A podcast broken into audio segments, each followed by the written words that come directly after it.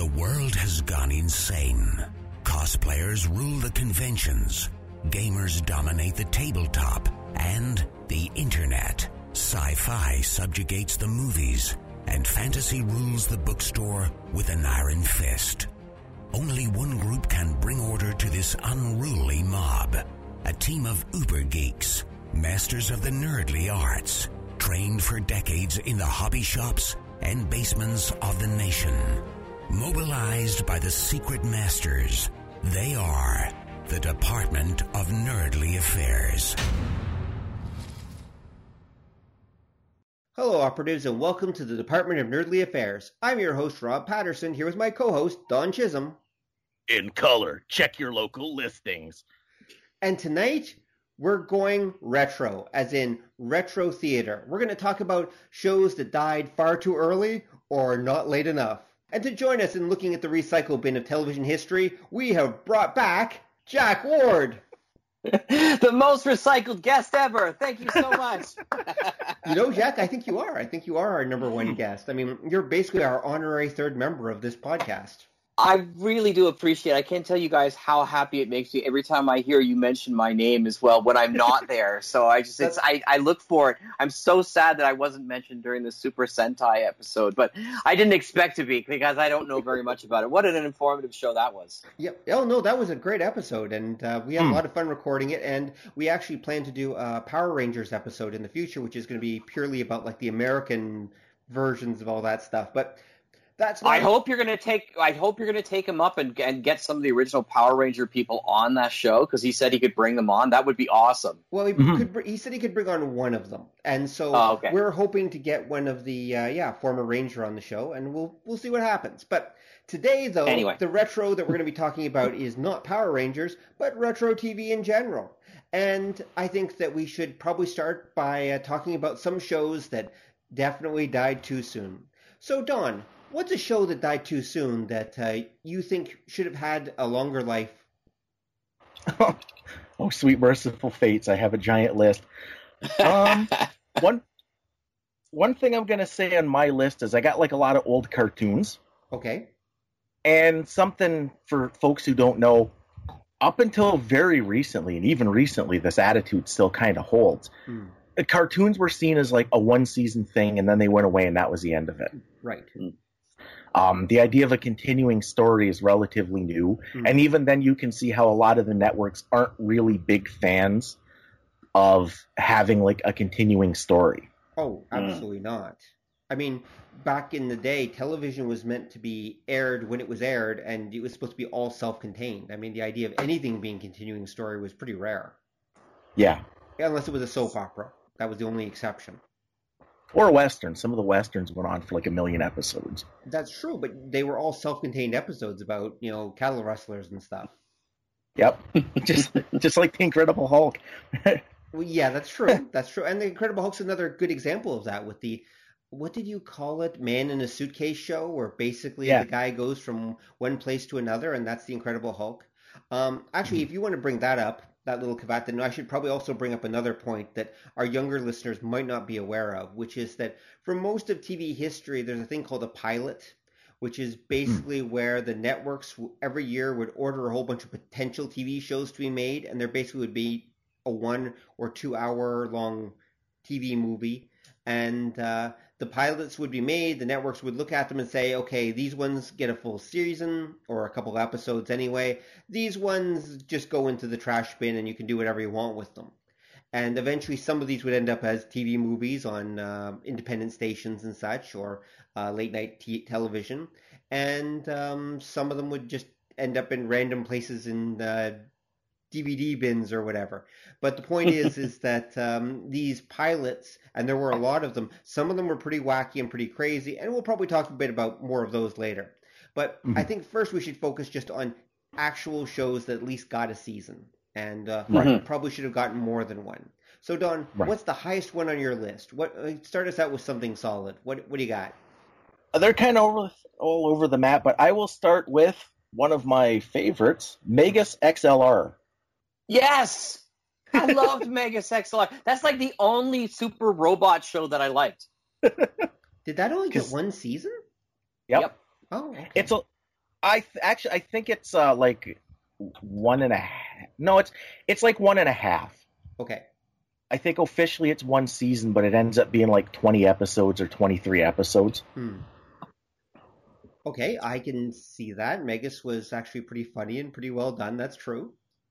And they they they never said whether or not they defeat the Glorf in the future of that. Right. So well, it kind of ends on a cliffhanger, which always sucks. Okay. Mm-hmm. Okay, I can see that. Um, although I would counter that actually with another robot show that uh, I... that ended too soon, uh, which you probably know is coming, which is uh, yep. Sym-Bionic Titan. Yep, which that was the sim- next on my list. Yeah, exactly. which is another, which is, I would sorry have to say that's my favorite American robot show is Sym-Bionic uh, Titan. Never even heard of it. there you go. So. See, that's why it died after one season.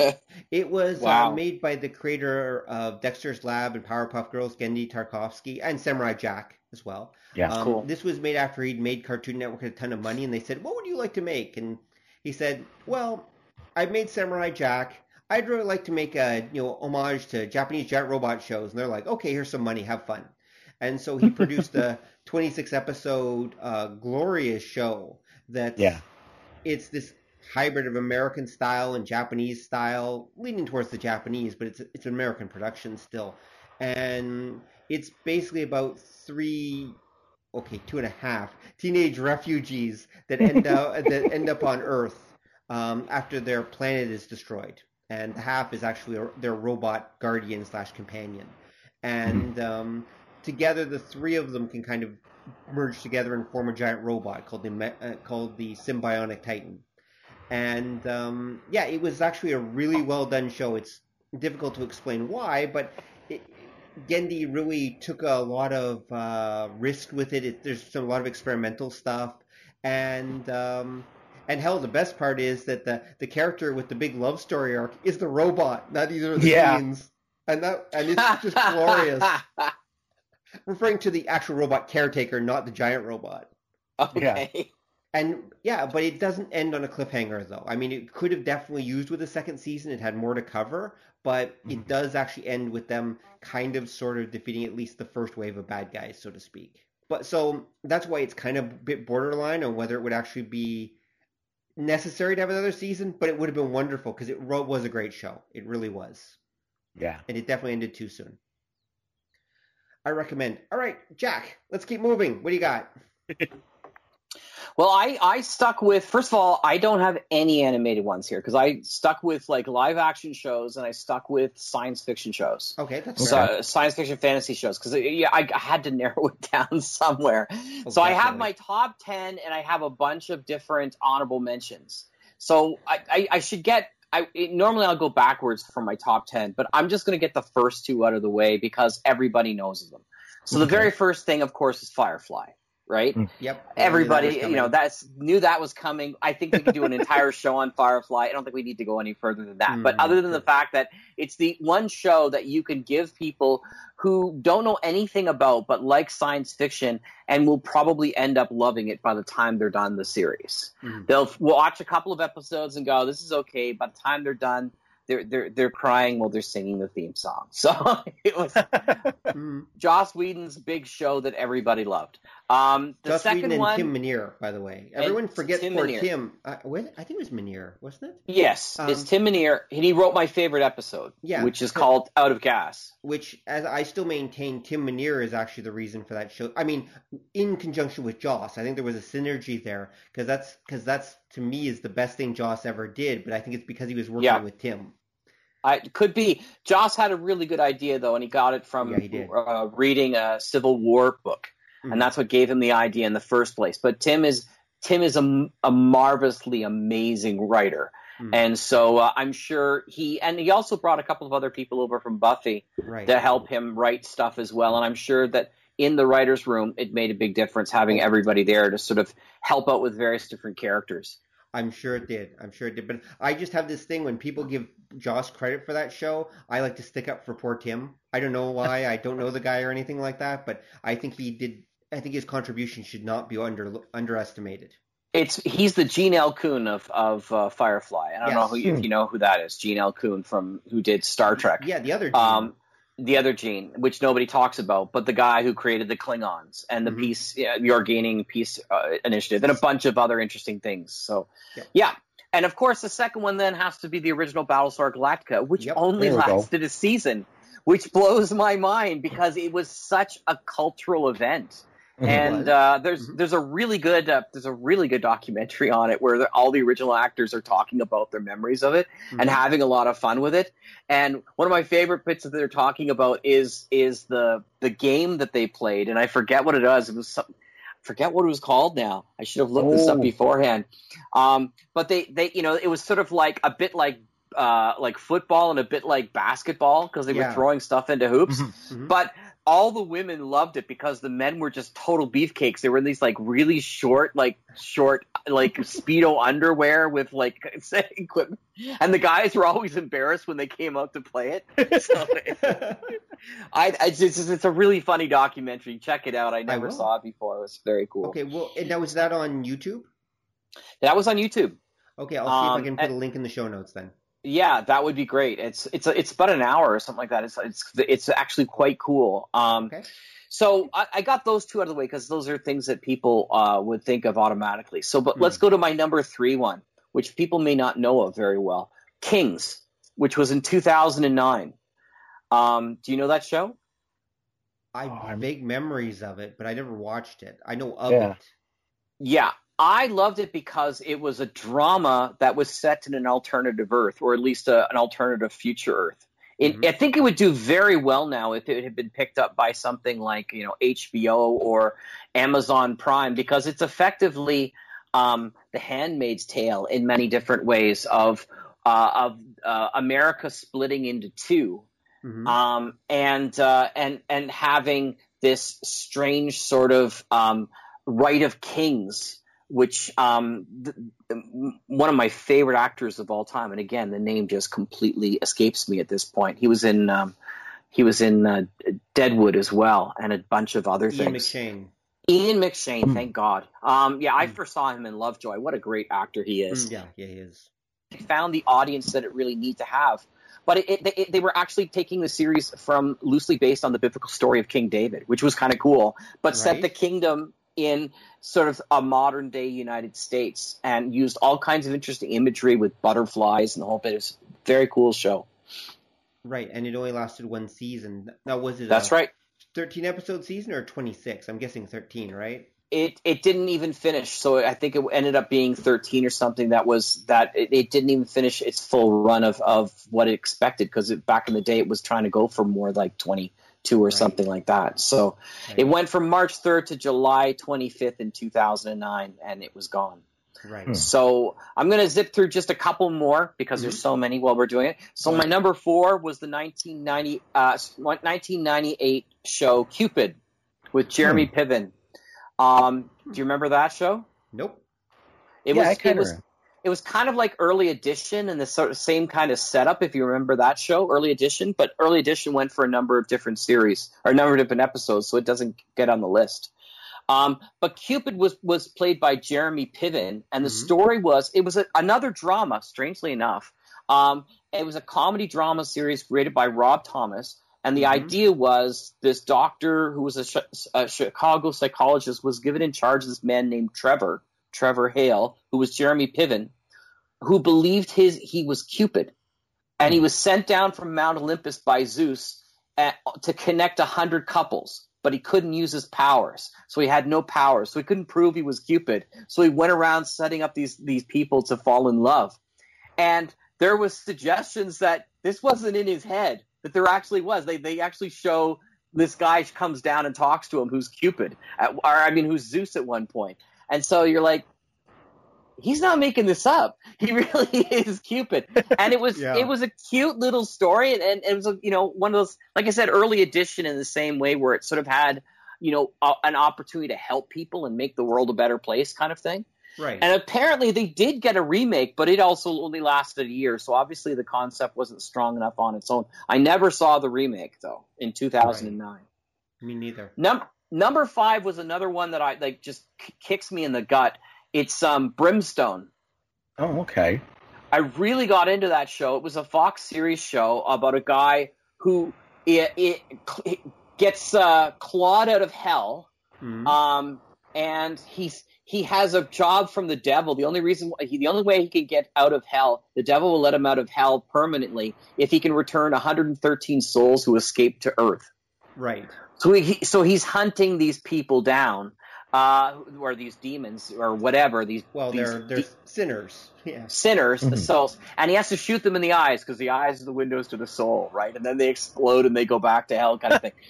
So he, they didn't. It didn't nearly make its 113 episodes. I would have loved to have seen what was going on because they had mm-hmm. a lot of fun. Is it is it John Glover who played? Um, uh, the name sounds familiar. Who played the devil in that? It was he's he was a really great character. He played in um, Smallville. He played mm-hmm. Lex Luthor's father in Smallville. If that, yeah, if you know, I think, yeah, I, I, I remember him from that. Yeah, I think I think John, yeah. he would be really good at that. Actually, yeah, he, yeah, he, it was just like right up his alley to play something like the the Satan for something like that. And they actually showed Jesus in there too, which was, was this black guy who was mm-hmm. really who was really very quiet and interesting and sort of gave him kind of hope and it was really a show about hopelessness in many ways right, right. and just sort of holding on so i really quite enjoyed that so that's my my top five i'll, I'll come back with the others when when Don gets a chance for more. right, right. Well, well, we'll let Don speak a little bit. Okay, so so Don, let's hear some more from you. What are some other shows you think that uh, got canceled too soon? All right, let me uh, start. You mentioned Galactica. That's on my list. Mm-hmm. Technically, it has a second season. We pretend no. that that no no, no it doesn't. No, no. it's, it's its own series. Exist. It's its own series, and yeah, Galactica 1980 was awful, and it's one of those that I never wanted to see back. Yes. yeah. yeah. For, for if, if, anybody out there doesn't know this story, uh, what ended up happening the original Battlestar Galactica is they moved it from 8 p.m. to 7 p.m mm-hmm. which put it in family hour. So they had to kiddy it up. So Galactica 1980 is this absolutely terrible kiddie version of the original story. Well, not just that though, because remember they also they cut their budget by a huge yeah. amount, and so yeah. that's one of the reasons why they're on Earth. Because basically the Galactica shows up on Earth, and the fleet shows up, and they're like, "What in modern day?" And they're like, "Well, how do we integrate ourselves?" And so the whole point of Galactica 1980 is it's supposed to be about they're slowly integrating into human society secretly. Yeah. Um, like they're creating little colonies and stuff on the Earth without humanity really being aware of them. And it's mostly right. centered around two Viper pilots who I can't remember their names. I, Dylan and Troy. Dylan yeah, and Troy. There we go. Oh my God! I can't believe I remember that. I feel bad about myself right now and they basically but the thing is they do things like they go chasing through time they try they chase down nazis in one episode yeah they, yeah they go t- no sorry there's an evil guy from the fleet who's like trying to muck with earth's history so they go back in yes. time to stop him and it goes back to World War II at one point. It was all over the place. Now, yeah. the, the best episode was whatever happened to Starbuck, which was yeah. Um, actually a leftover episode from the first season that they just didn't get around to. Wow, mm-hmm. I didn't know that. That's why yeah. it's so different than everything else. They just well, do you, by not sucking. yeah, exactly. Do you know the big kicker too about Troy? First of all, Dylan, by the way, is uh, Dick Van Dyke's son, who yes, plays yes, in Diagnosis Murder later on. Mm-hmm. Um, but the character who played Troy, do you know the the big reveal of him? No, I don't remember. What? His real name is Boxey. Yeah. Well, no, they they tell you that at the beginning. I think I don't think it was at the beginning. I think it was a little later on in the series. Oh, he's supposed to, he's supposed to. He's Boxey. Yeah, yeah. He's, he's they, Apollo's adopted son, right? So yeah. Oh, yeah, I they know that. Okay, no, they, I actually never knew that. Thanks, Jack. There you go. Because they drop a line about it. I think it's the, the the first episode, but by then you're so numb you don't actually notice. Yeah. But it's just like a little. It's just like a little line they drop at the end. Yeah. Wow, I did not know that. Huh that that's actually that's supposed to. But it makes sense. It is supposed to be years later. Yeah, um, right. And, and so, Adam is still in it. Yes, he's, he's like with a beard. Yeah, Adam is there with a beard. I think Tigh's still around, isn't he? Because yeah, I think Tigh's still gone. around as well. Yeah, yeah. I think it's him and Tigh, and then the rest of them I think are gone. Like they're the yeah. only two I think from the original. They were all yeah. wiped out. Yeah, if they were lucky. I mean, and then we got the and then we got the return of Starbuck. It's an awful show, folks. It really is. Oh. It's just it's just oh oh it's and, yeah. And it's available on DVD for those who wish to torture themselves. Yes. Are you yes. kidding? No. Did they actually spend the money to press that on DVD? I have a set. I got it for like six bucks on Amazon. How is it possible to have that and not the entire series with the original music of WKRP in Cincinnati? I just I want to know. Sorry. It's because there is no God. That's right. how how many episodes did Galactica 1980 last? Again, it's like seven or eight. Oh, It's not. It's not many. Really? I thought there'd be more than that. No, it just it's another one. It just feels like there was more. But yeah, there's not very. yeah. I, it was. I will look it up here. There were ten episodes, There were 10. Yeah, that feels about right. That- which is about nine and a half too long. Yeah. Barry Van Dyke. Yes, Yeah, And- Kent and this- McCord. Kent McCord Yes. is the other guy. Yeah. he he And- plays Troy. That's right. And the sad the sad thing is the two main guys. Mhm. They they didn't do too bad. They were Yeah. No, They're they- okay. if if they had a show that hadn't been hamstrung by the network, that's they right. might have done okay. But it was again, it was all these obstacles that were put in the way that I it really just killed the show. Oh, Yeah, and they I were was- decent actors. Yeah. Yeah, they were. And by the way, I was wrong. It's not Tigh. It's Boomer. Colonel Boomer. Oh, They- that's Boomer's right. moved up Yeah. into that into Tigh's role at that point. Into Tigh's role. Okay. That's right. Yeah, so he's the only other one from the original that's there.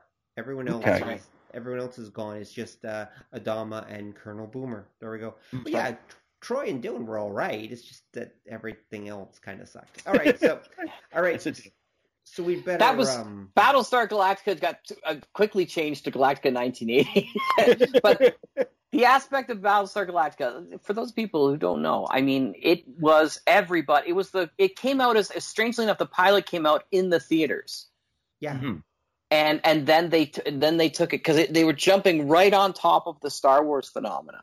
actually, that's And- not quite true, Jack. It came out in the theaters in Canada and Europe. It didn't come out in the United States. Really? I remember reading that somewhere. It was actually only released for us. It wasn't released for them. Oh, it's kind of like the Patrick Bergin Robin Hood was released in the theaters in um, in Europe, but not in North America, because the Kevin Costner Robin Hood swallowed up all the all the theater time. Yep. Yeah. No, I'm wrong. Yeah. Sorry, I'm wrong. The theatrical version was released in the U.S. on May 17, 1979, which is after Okay. the final episode of the TV series aired. Weird. Oh, Okay. so I, it was released. I was right, sort of. It was released in Canada and the other places first, on, on Ontario among other. Wow. Yeah, because the uh, the Marvel comic was uh, prefaced by a um, a Marvel Super Special, and I seem to recall that. Like, if anybody doesn't remember, the Marvel Super Specials were basically uh, magazine sized comic books. Mag- or and then sometimes they did them as treasury editions later on, which were the super big ones. Hmm. But they were longer stories. They were kind of trying to be akin to heavy metal, I think Yeah, yeah, they were. and Gal- Galactica was one of the ones they did, and I seem to recall that it was advertised as you know Paramount's new hit motion picture. It was, but yeah, here it is. Yes, it was released in Canada, 7th July 1978, which is where I would have seen it actually. Um, Hmm. Sweden, uh, here basically, uh, Sweden, France, West Germany, Finland, Spain, Philippines, all 1978. So in other words, right at the beginning of, right when it was first airing, basically. Canada was the only country, though, it looks like that got it before it actually hit TV. Mm. Okay, And then everywhere else got. The United States did not see it, as I said, until 18th of May 1979, after its actual run. Mhm. Okay. And then other countries. The weirdest one, however, is Greece, where it didn't premiere until 2001. wow. Wow. I'm not sure how. I'm not sure how that one works as a as a. Uh, uh, okay, sure, whatever. Look, look at the Um, amazing special effects we have in 2001. This is amazing. but Galactica itself was, yeah, people underestimate how. I, I tried. I don't want to turn this into a Galactica love fest, but the original Galactica. I Yes. mean, many people today you'll laugh at, oh, cheap and cheesy and everything. But no, it was pretty epic. It was. Yeah. I, mean, I hate to use the comparison, but in some ways, it was akin to Game of Thrones in its time. Like it had For a sure. huge cast of really good actors, and they were trying to create a fantasy television series like no one had ever seen before. And Yeah. they did, and as you pointed out, they they had their own sports, they had their own culture. I mean, we've talked about this before. That was one of the things I didn't like about the remake. The Yeah. remake is effectively occurs in everything is just 1990. Uh, sorry, everything is just post 9/11 America. Yeah. Right. Like it's too rooted in America. It's not an alien society. They they pretty much strip out every fantasy element they can get away with. Now mm-hmm. some of that's for um, you know budget purposes, shall we say, and to not be as silly, I suppose. But uh, the point is, is that they strip everything out. I mean, it's not a perfect series, the original one by any means, but it was no. one of those series that truly, uh, yeah. It, it, it was, was, a water cooler a cooler series where people actually talked about it. I, I love in the in the documentary you have to find out there was um they were talking with uh, I think it was Laurette Spang um, or Anne Lockhart. No, it was Anne Lockhart who right. played uh, Sheba in it, and right, once yeah. in a while, and she was supposed to have a special relationship with like the main heavy, who was played by John Col- Colicos. Right. Yeah. Um, and there's a whole scene. I think it was him or it was Patrick Macnee or one of those guys, and they had this whole scene where he was supposed to like be hypnotizing her. Yeah. And he's supposed to say something to her like feel me inside you or something like that. And they have all the times that they tried to say it and they're just bursting out laughing. just terrible writing and, and, just the innuendos were all over the place, right? So, but it yeah. was, they said they had so much fun with it. So, oh yeah, yeah. yeah. No, no, uh, yeah, yeah, they have a good time. Okay, but again, we're not going to make this into a love fest. that should um, be another show, Battlestar should, Galactica. Actually, it could it could earn its own show. It could. Okay, so okay, because so we can Don, talk about the first and, and later on as well too. Yeah, so. that's true. So Don, save us from Battlestar Galactica. I can't believe I'm saying that, but okay, save us from Battlestar Galactica. Give us another show that needed to be saved. Okay, I'll I'll I'll start relatively known and we'll work our way down to obscurity. okay, got it. So next, I will go with, and this is what I'm a little leery now about whether there should have been more or not. Max Headroom. Oh, right. I, I didn't put on my list because I didn't know if I wanted any more Max Headroom. It was so bizarre. I didn't know where it was going. Well, the, but I loved it at the time. Well, the yeah. problem with, with it now is we're literally living it. Yeah. Like yeah. they they predicted in kind of a weird sideways kind of way a lot of everything that's wrong with the world now. And I'm like, if they did another season, it'd be the fucking apocalypse. That's just all. Yeah, yeah, that's true. Uh, Max, yeah, we're basically living in Max Headroom's dark future at this point. Yep. So if they had done another season at the time, I think that would have been awesome. But you're right, I don't think it really needed another season. Yeah, I'd no. say it's borderline because that's and that's one that like i say i desperately hope they never try to remake. I don't think because, they will. It's too quirky. Yeah and well someday they will because it's something that people like know the name and if that's, that's all it takes. But it's got that problem that if you remade it now the way like entertainment net is, is thought of and constructed you would kind of be canceling the whole point of the show. Like the whole point of the show is how stupid and horrible entertainment is, and it would just become stupid and horrible entertainment. Pretty much, yeah. It's it's for those of you who haven't seen it. Um, short version is a it takes place in a dark cyberpunk future. In other words, the one we're living in right now, um, mm-hmm. where uh, everything is pretty much dominated by television. Because again, this is more or less pre-internet. They have computers and such, but when the TV show was made, the internet was too new. So everything is still running by television. Like for example, people vote on with when it's voting time. For example, everyone turns their TV to a particular channel that supports the person they're voting for. That's to give an example, and that's how you cast your vote. If your TV stays on that channel for five minutes or something like that, and TVs are also two way. People yeah. can talk, you, you, they can see you and you and as well, so you can actually interact with them. Not the TV show, but anyway.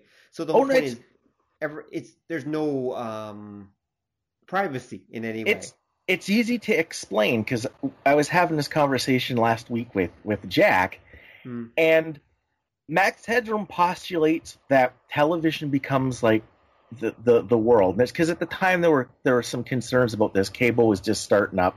You had the diversity of media we talked about in our uh, culture war profiteering episode.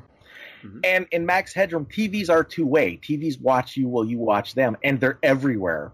And you're not allowed to have an off switch. You're not allowed to not be watching TV. That's exactly what happened, except instead of TVs everywhere, we have little tiny ones that we carry around with us all the time. Yep, yep, exactly.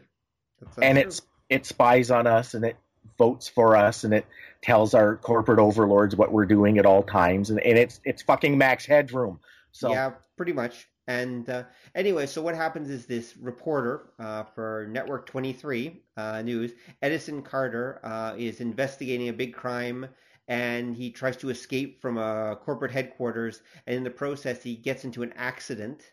And the last thing he sees is a uh, sign that says max headroom, which referring to how far up because he's he's launched out of a car and he sees the barrier no, which says max headroom. He's hmm? he's on a motorcycle and he's leaving the uh, parking garage. Right, right, sorry. He's and that launched... sign is what hits him in the face as he's going. Yeah, regardless. so so he gets hit in the face by that, and then then his consciousness is basically downloaded by this computer genius who actually uses it, uses it as the basis for an AI, and the AI calls itself Max Headroom because that's the last thing Edison Carter saw. Edison yeah. Carter is still very much alive, um, and they're both played by the amazing Canadian actor Matt Frewer, uh, one of my mm. favorite actors. And so what happens?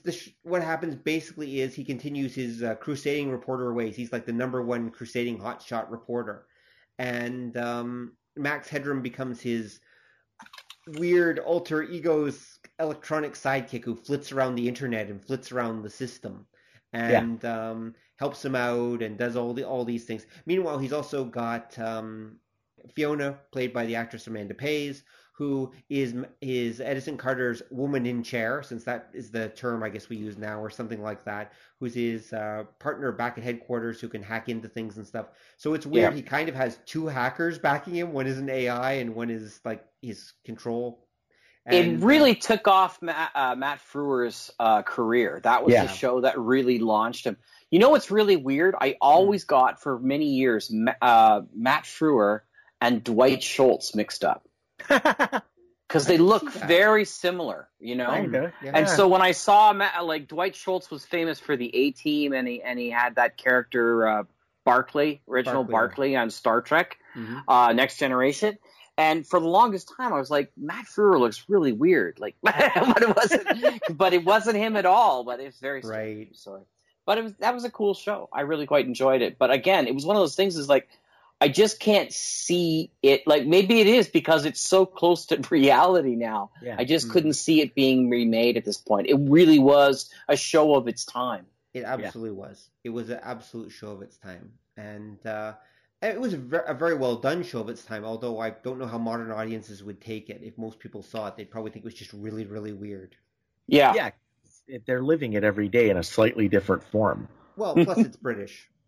Yeah, yeah, too. Well, British American, because the original pilot. This is the thing. The original pilot was British. Yeah. And then they basically decided to make it as an American series, so they remade the pilot using pieces of the original as an American version, and then they, um, yeah, and th- then they made a whole TV series of it. It's um, kind of almost season. as weird as Lexx. Yeah. You know what yeah. I mean? The same kind of strangeness. Lexx went a lot longer, so it's not on the list, but uh, uh, yeah, it's the very sort of strange things that sort of leave you scratching your head. yeah, yeah, there it's different. That's for sure. All right, mm-hmm. so Max Headroom, I can see your point, Don. I can totally see your point. Um, okay, okay. what's next on the list? Uh, go a little more obscure. I'm going to say one of my favorites, Logan's Run. Yep, I had that as my honorable honorable mentions. oh, interesting. Why?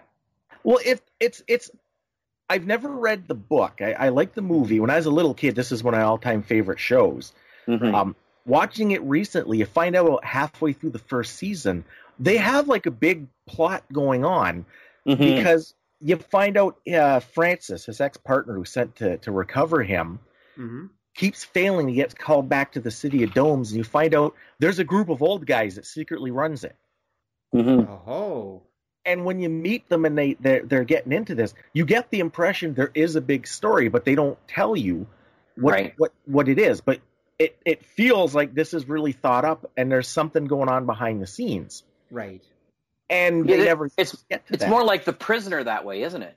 Yeah, it really does become that because um, yeah. uh, Jessica and Logan kind of go back and forth between the, the, city of domes and like the last half mm-hmm. of the mm-hmm. show they'll get captured and escape or they get called back and then they'll take off and it right. really yeah it does have that kind of prisoner-esque feel to it right hmm.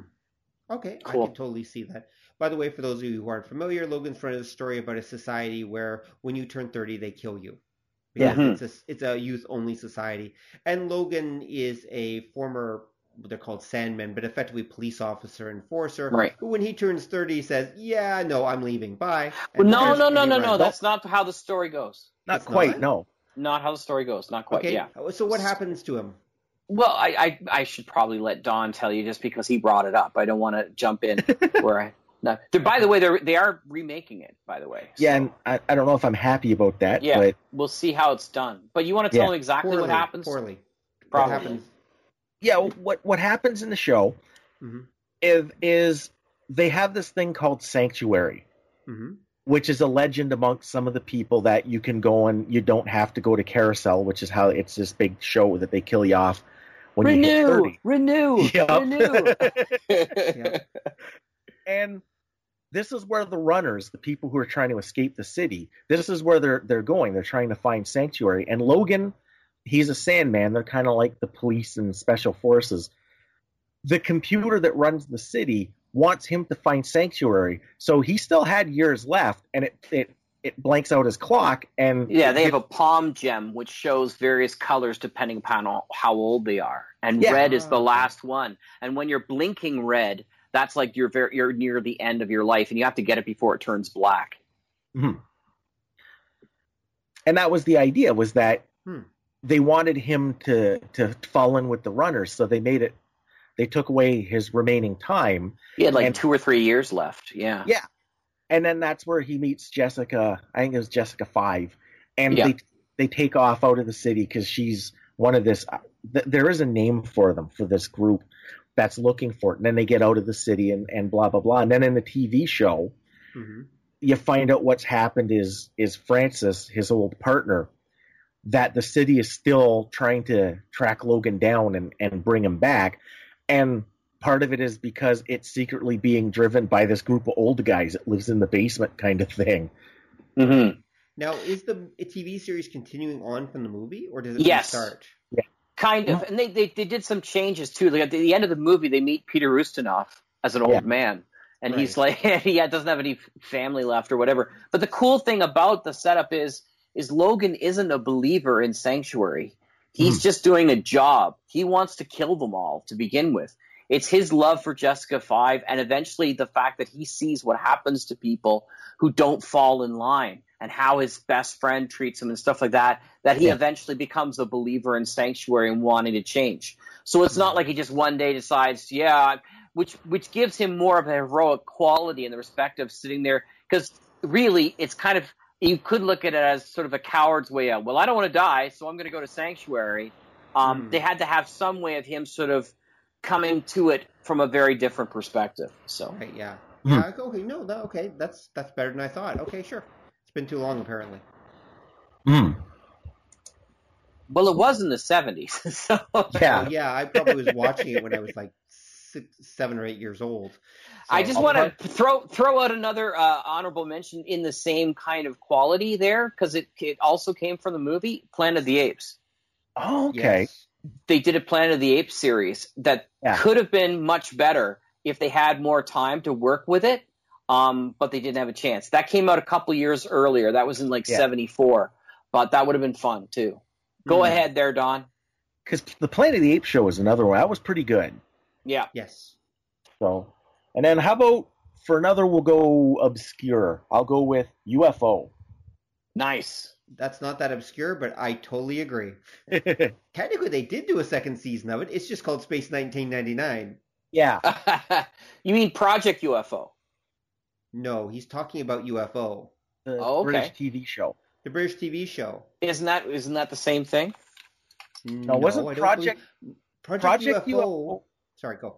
Oh, it was a uh, that was um like a a semi documentary series from the seventies, wasn't it? Hmm. Oh yeah, no, was- no, yeah. Project UFO was a. whole- You're right. Uh, that's like Project Blue Book kind of thing. Project they're. Blue Yeah. Book. Yeah, Yeah. yeah. You're right. I do remember UFO. It was that was the the Gerry Anderson, Yeah. uh, and Sylvia Mhm. Anderson live show. That was awesome. That was very Yeah. cool. That would have been neat. Yeah, the aliens Yeah. were neat. Yeah. Yeah, and it was another one that they just kind of got to explaining what the aliens were, and then Right. it stopped. So you never, And Rob is right. Space 1999 was supposed to be a sequel series, but really? I forget why. Yeah, at the last minute they kind of they uh they rearranged and it and made it its own thing. Wow. I suspect, and I don't know this. This is not fact, so someone can write in on the site and correct me. Um, but I think it might have had something to do with like uh, syndication deals with the United States or something like that. That right. they were yeah. going to, they were willing to put American money into it, but they weren't willing to sponsor UFO season two. They wanted a new show. Right. And so what they did is they took, well, we have all this moon stuff. Okay, let's just rejigger it and make it about the moon gets sent off into space. Because originally UFO season two was supposed to just be set on the moon base, but it was still supposed to be around the Earth. And it was yeah. still supposed to be them fight, continuing the fight of the aliens and everything, right? Gotcha. Yeah. Gotcha. But they said, okay, no, no, now the moon is miraculously warping all around the universe randomly, apparently, and um, is. Well, yeah yeah. It gets blown up by uh, nuclear waste, explodes in their dump, and throws the moon out into space. Yes. Cool. But somehow they keep going at faster than light speeds on a regular yes. basis. Yeah. which I could it's never called, understand even as a kid. There's the fiction of science fiction. Um, yeah, no, but to be fair, Gerry and Sylvia Anderson were like the people to go for sci-fi in the 70s for television. Mm, they yeah. just did everything. It's amazing the amount of shows they did. Yep. So not to mention. Mm-hmm. Sorry, I was going to say not to mention you know Thunderbirds. Yeah, Thunderbirds are oh, go. Yeah. yep. Yep, they went. Bye. And that was another two season one that could have gone on further. Yeah. And Captain Scarlet, right? And mm-hmm. all that yeah, stuff. I, Sorry. I kind of preferred the Captain Scarlet because it had that weird kind of horror aspect to it. Yeah. Right, right. Yeah, Thunderbirds I always found a little bit dull. I just yeah. couldn't quite I I mean I appreciated the model work, but yeah. if I watched too much of it, I fell asleep.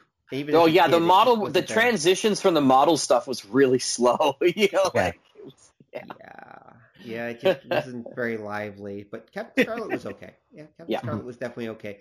And um, yeah, but and UFO, of course, was about a secret organization named SHADO, which yep. basically was uh, fighting mysterious alien invaders that were and that were doing all these different uh, schemes mostly to harvest human organs and to do other weird things to humanity. And so SHADO. And the cool part was that it wasn't just a bunch of you know random agents wandering around. There were several teams of them. Like there was a moon yeah. base that had space fighters, and there was a um, there was the what were they called? The sub fighters? No. Oh, that was a skydiver. The skydiver, and there were more than one skydiver too. And they mm-hmm. these and uh, they were these were. submarines that then part of them could detach and fly, and they would yep, use right. them to and they would use them to battle and shoot down the UFOs. Then they had the other land teams that would go in in these special vehicles to recover the UFO and everything. And they had the they SHADO had like these, yeah, and they had this special stuff. If anyone has actually played the game XCOM, you what you're looking at is a UFO game basically. It's it's XCOM. Cool. XCOM changed it a little bit, but uh, in fact, the original XCOM game, I believe, was made in England. It was called UFO. It was wow. literally meant to be a UFO game. It's a UFO TV series. It's it is different because they do explain what the aliens are and why they do what they do. In XCOM, right. yeah. No, in in UFO. Okay. Oh, yeah. it is different. Actually, it is. Yeah. Yeah. Because do you guys know what the deal with the aliens is? Hey, no. Don't tell, don't tell our audience let, let, let, them go watch it, dude. Go watch it. Go, watch, go watch it. Because UFO is great because it's got all these cool vehicles, but it's some of it's really creepy and weird, and it's just yeah. and it's not. The aliens creep the heck out of me. Yeah, yeah, exactly. Yeah. Oh, yeah, because there's there's there's a thing in the first episode mm-hmm. where uh, you find out one of the characters on their team he's hunting the aliens because his sister is missing. Mm-hmm. Right. And at the end of the first episode, they find like her lungs because one of the aliens has them. Oh, yeah. So crazy, crazy. Exactly. Yeah, it, and, and, it gets it gets weirder from there. But yeah, that's another one that I would have liked to have definitely seen more of. Yeah. Wow. It, yep. Exactly. Oh, UFO was yeah, definitely one that needed another season. Um, mm-hmm. all right, and we can't say neither of us can say or none of us can say Space 1999, of course, because it actually did get two seasons. Yes, it did. So we're so we're not going to go there. All right. So Don, what's another one? Uh, I'll take a weird twist. This is one that it's another one of these weird obscure shows that apparently everybody kind of remembers and loved, but then it vanished. And I'm going to go with "It's Your Move."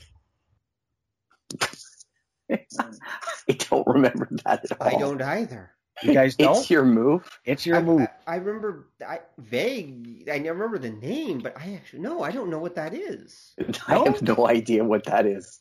oh, because it was uh, Okay, what is it? it was it's a comedy. It was uh, oh, what was the guy's name? Jason Bateman. It was like his first series. wow. and the premise was uh, him and his mom. His mom, I think she just got like the divorced or divorced or such.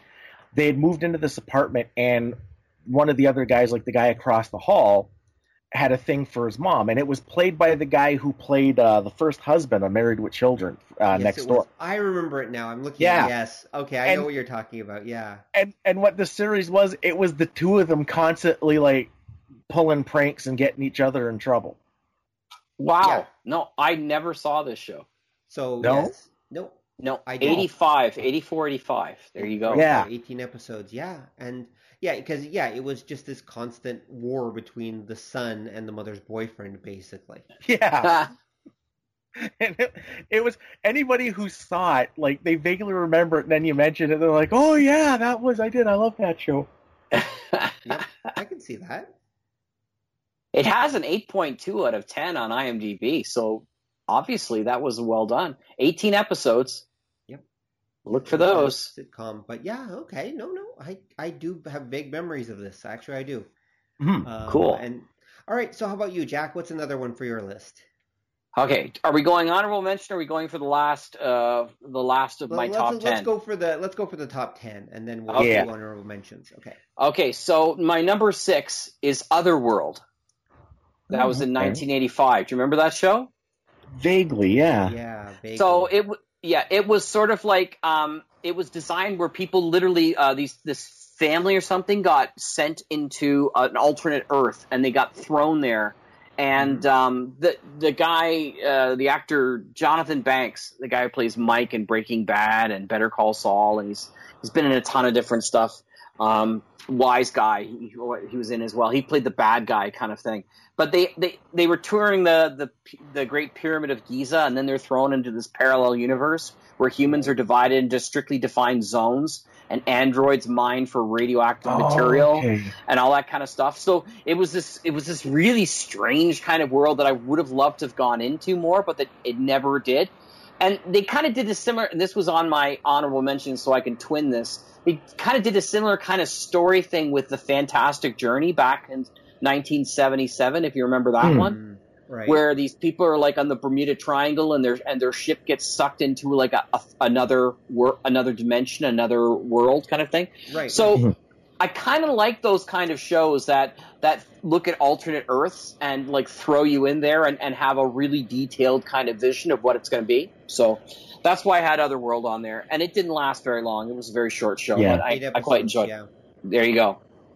And then number seven was one of my childhood favorites was Voyagers with an exclamation mark. Okay, yeah. Remember that with John Yeah. Erik Hexum, Yeah. right? As uh, Phineas Bogg, and uh, he had this timepiece called an Omni, and they would like fall from the sky and go from place to place. And he had this one little kid guy that he Yep, picked up yep. somewhere down the Mhm. line.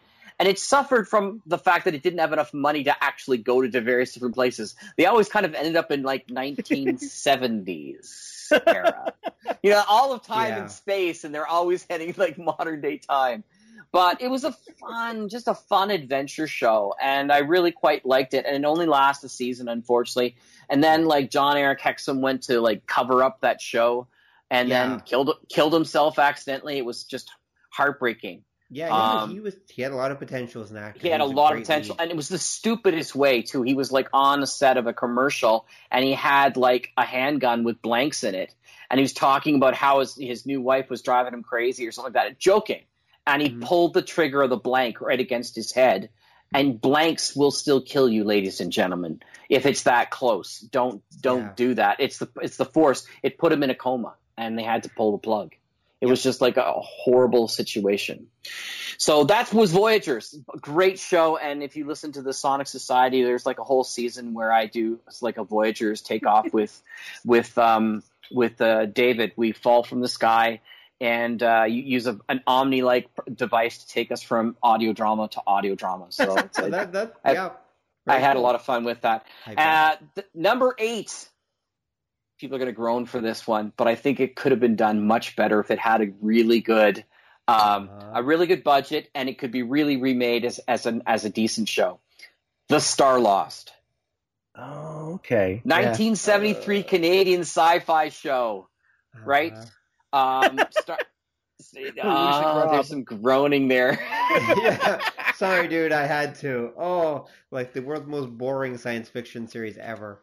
I, it was terrible. It was um, Keir Dullea and uh, it was Robin Ward. So mm-hmm. I was interested in that. But right, think yeah. about this. If I told you the storyline, it would be interesting. Here you have this um, these people living in this like 19th century kind of community where one and and and uh, a love uh, couple can't get together because of you know Romeo and Juliet kind of ideas, and they accidentally find out that they opened this portal that never existed, and they're not in this community. They're on a spaceship. That community and the entire Earth has been dead for centuries, and mm-hmm. here you have a spaceship that's filled with all of these different communities that don't know they're on a spaceship heading towards a star because the people who were running this huge ark mm-hmm. were hit by a meteor shower, destroyed the bridge, and has thrown the ship onto a collision course with a star. So yeah. these people who have no technology experience whatsoever have to try to find a way to stop the ship from being from being destroyed and find where it's supposed to go without knowing what they're doing. Yeah. It's a really cool idea. You know who it created is. it? Harlan Ellison. Yeah. Hmm. So you could imagine that if it was done well, even today, if it was done mm. as a Netflix series, it could actually be a really interesting series. Okay, I'll buy that. Yeah, I okay, I agree. I agree. Yeah, I mean, but it is six point four out of ten on, yeah. on, on IMDb, well, they, and that's being charitable, I think. they, they they must edit it because if it was like Harlan Ellison really wrote it. There should be like more murder, drug use, and somebody has a talking dog. Exactly. So. Well, to be fair, um, Chekov was in it. Walter Koenig was in it a couple hmm. of times as sort of like a foil at one point. It was like his his big role. Yeah, was hmm. James doing it as well? Might have been. I don't remember that. I was I, I was quite young at the time. I have to say, right. yeah. very young at the time and I think when I was a very young kid, yeah, I saw like reruns of because it's a Canadian series, so I saw reruns Absolutely. of it. Whether you wanted to I, or not. well, yeah, exactly. But I'm pretty sure I thought when I was a kid that it was actually British. Uh, because it looked like all the British sci-fi of the time. Like it looked like it could have been Doctor Who, among other things, right? Sure. Um, you know what drove me crazy was the computer, which was played by William Osler. It's this guy with like this this this typical uh, sort of scientist looking guy with a beard and speckles, and he would mm-hmm. talk mm-hmm. like this. And he would always phrase his words as if he were running out of air. I had professors like that. right. but it was it was still a it was still a pretty interesting show. No, Shall we go for the last two in my top ten list? Sure, let's do it. Number nine, which should really be down to like number three, but I, I just didn't know how to place it in because I love this show. I thought it was much better than the X Files. I thought it was mm-hmm. really, really cool, and it got canceled way too soon. And it had the ability, it had the uh, first look at Seven of Nine playing a Russian spy. For those people who know what's going on, it was called Dark Skies. Oh, okay. And it was an American UFO conspiracy theory show, and it was like 18 episodes the first pilot was it was such a cool idea where they literally started from like Roswell and they showed you like through the decades that mm-hmm. certain people were trying to figure out what was going on that there was this huge conspiracy about UFOs that was running everything. And so the people who were involved, like literally started off as like an FBI agent or something. I forgot how it's worked, but, but he was mm-hmm. losing everything and they were on the run because they were constantly, you know, uh, in trouble. And so the seven of nine character, forget her name as well at this show. She was like trying to kill him at first, but then because they were trying to kill her, they ended up becoming sort of unwilling partners kind of thing to try to mm-hmm. figure this stuff out. The whole mm. tagline is history as we know it is a lie. So it was right. a very cool idea. I thought that was a really cool show. Yeah, I gotta because I think what killed that one was uh, it came out kind of at the the height of X Files popularity, and there were a million shows like that. You're right. Mm. But Dark Skies, it was it was done a lot like it reminded me like say like a 70s early 80s show Right. in that there wasn't as much angst and whining and there was a lot of meat to it like pl- they actually had plots Yeah. it was characters grimacing at each other for an hour and i think i think to the the audience of the time it kind of it kind of felt off right. and that's why it sort of got mixed up because yeah there were so many of those shows because that was the show wasn't it like was Sure. it the was it the one where you find out like the beatles were an alien plot It's been so long. It was There- 96, 97, but I think you're right. I think Yeah. there was that aspect too. I'll have to check that out.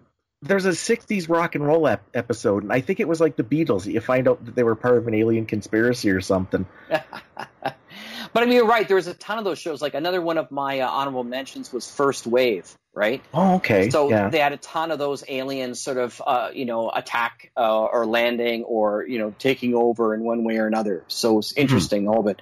My number 10, before we get too far down those rabbit holes, was John Doe. oh okay And it came out the same time as Brimstone. It was like 2002, 2003. And it was literally, it was, I think the guy who played John Doe, it was also in Prison Break later on.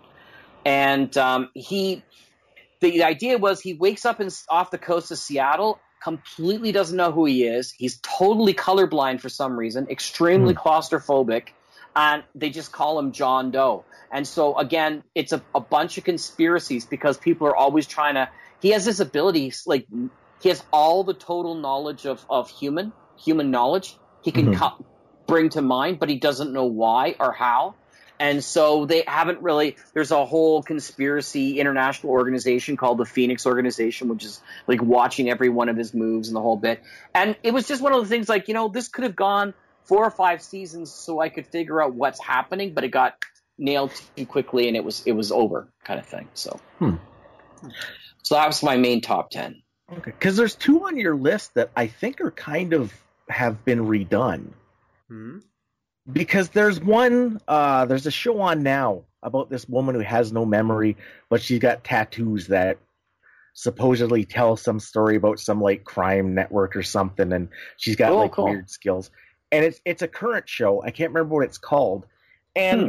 you mentioned voyagers. There's a show on now called voyagers. I've seen ads. I haven't seen it. It kind of now just from the little bits I've seen, it looks uh, it reminded me a lot of the one from the 80s, and I'm wondering if it's some kind of remake or some kind of like copy or Hmm. what. Interesting. Voyagers 2016, I assume is the one you're talking. No, no, wait, that's not that's not the right one. Uh, let me take a look. Um, There's one called yeah, 2016. There's one called Voyagers. Yeah, but there's the one Voyagers, but that one is a, That's a documentary. That's a yeah. documentary. Hmm. I don't think it's called Voyager. I think it's called something else. Right, there's one called Time something like Time Travelers or something, and there's Okay. that's recently out or Time something that I know that's out there for a similar kind of thing, and and not exactly the same setup, but same, Yeah. I, I I think I know what you're talking about. I saw it on Netflix too.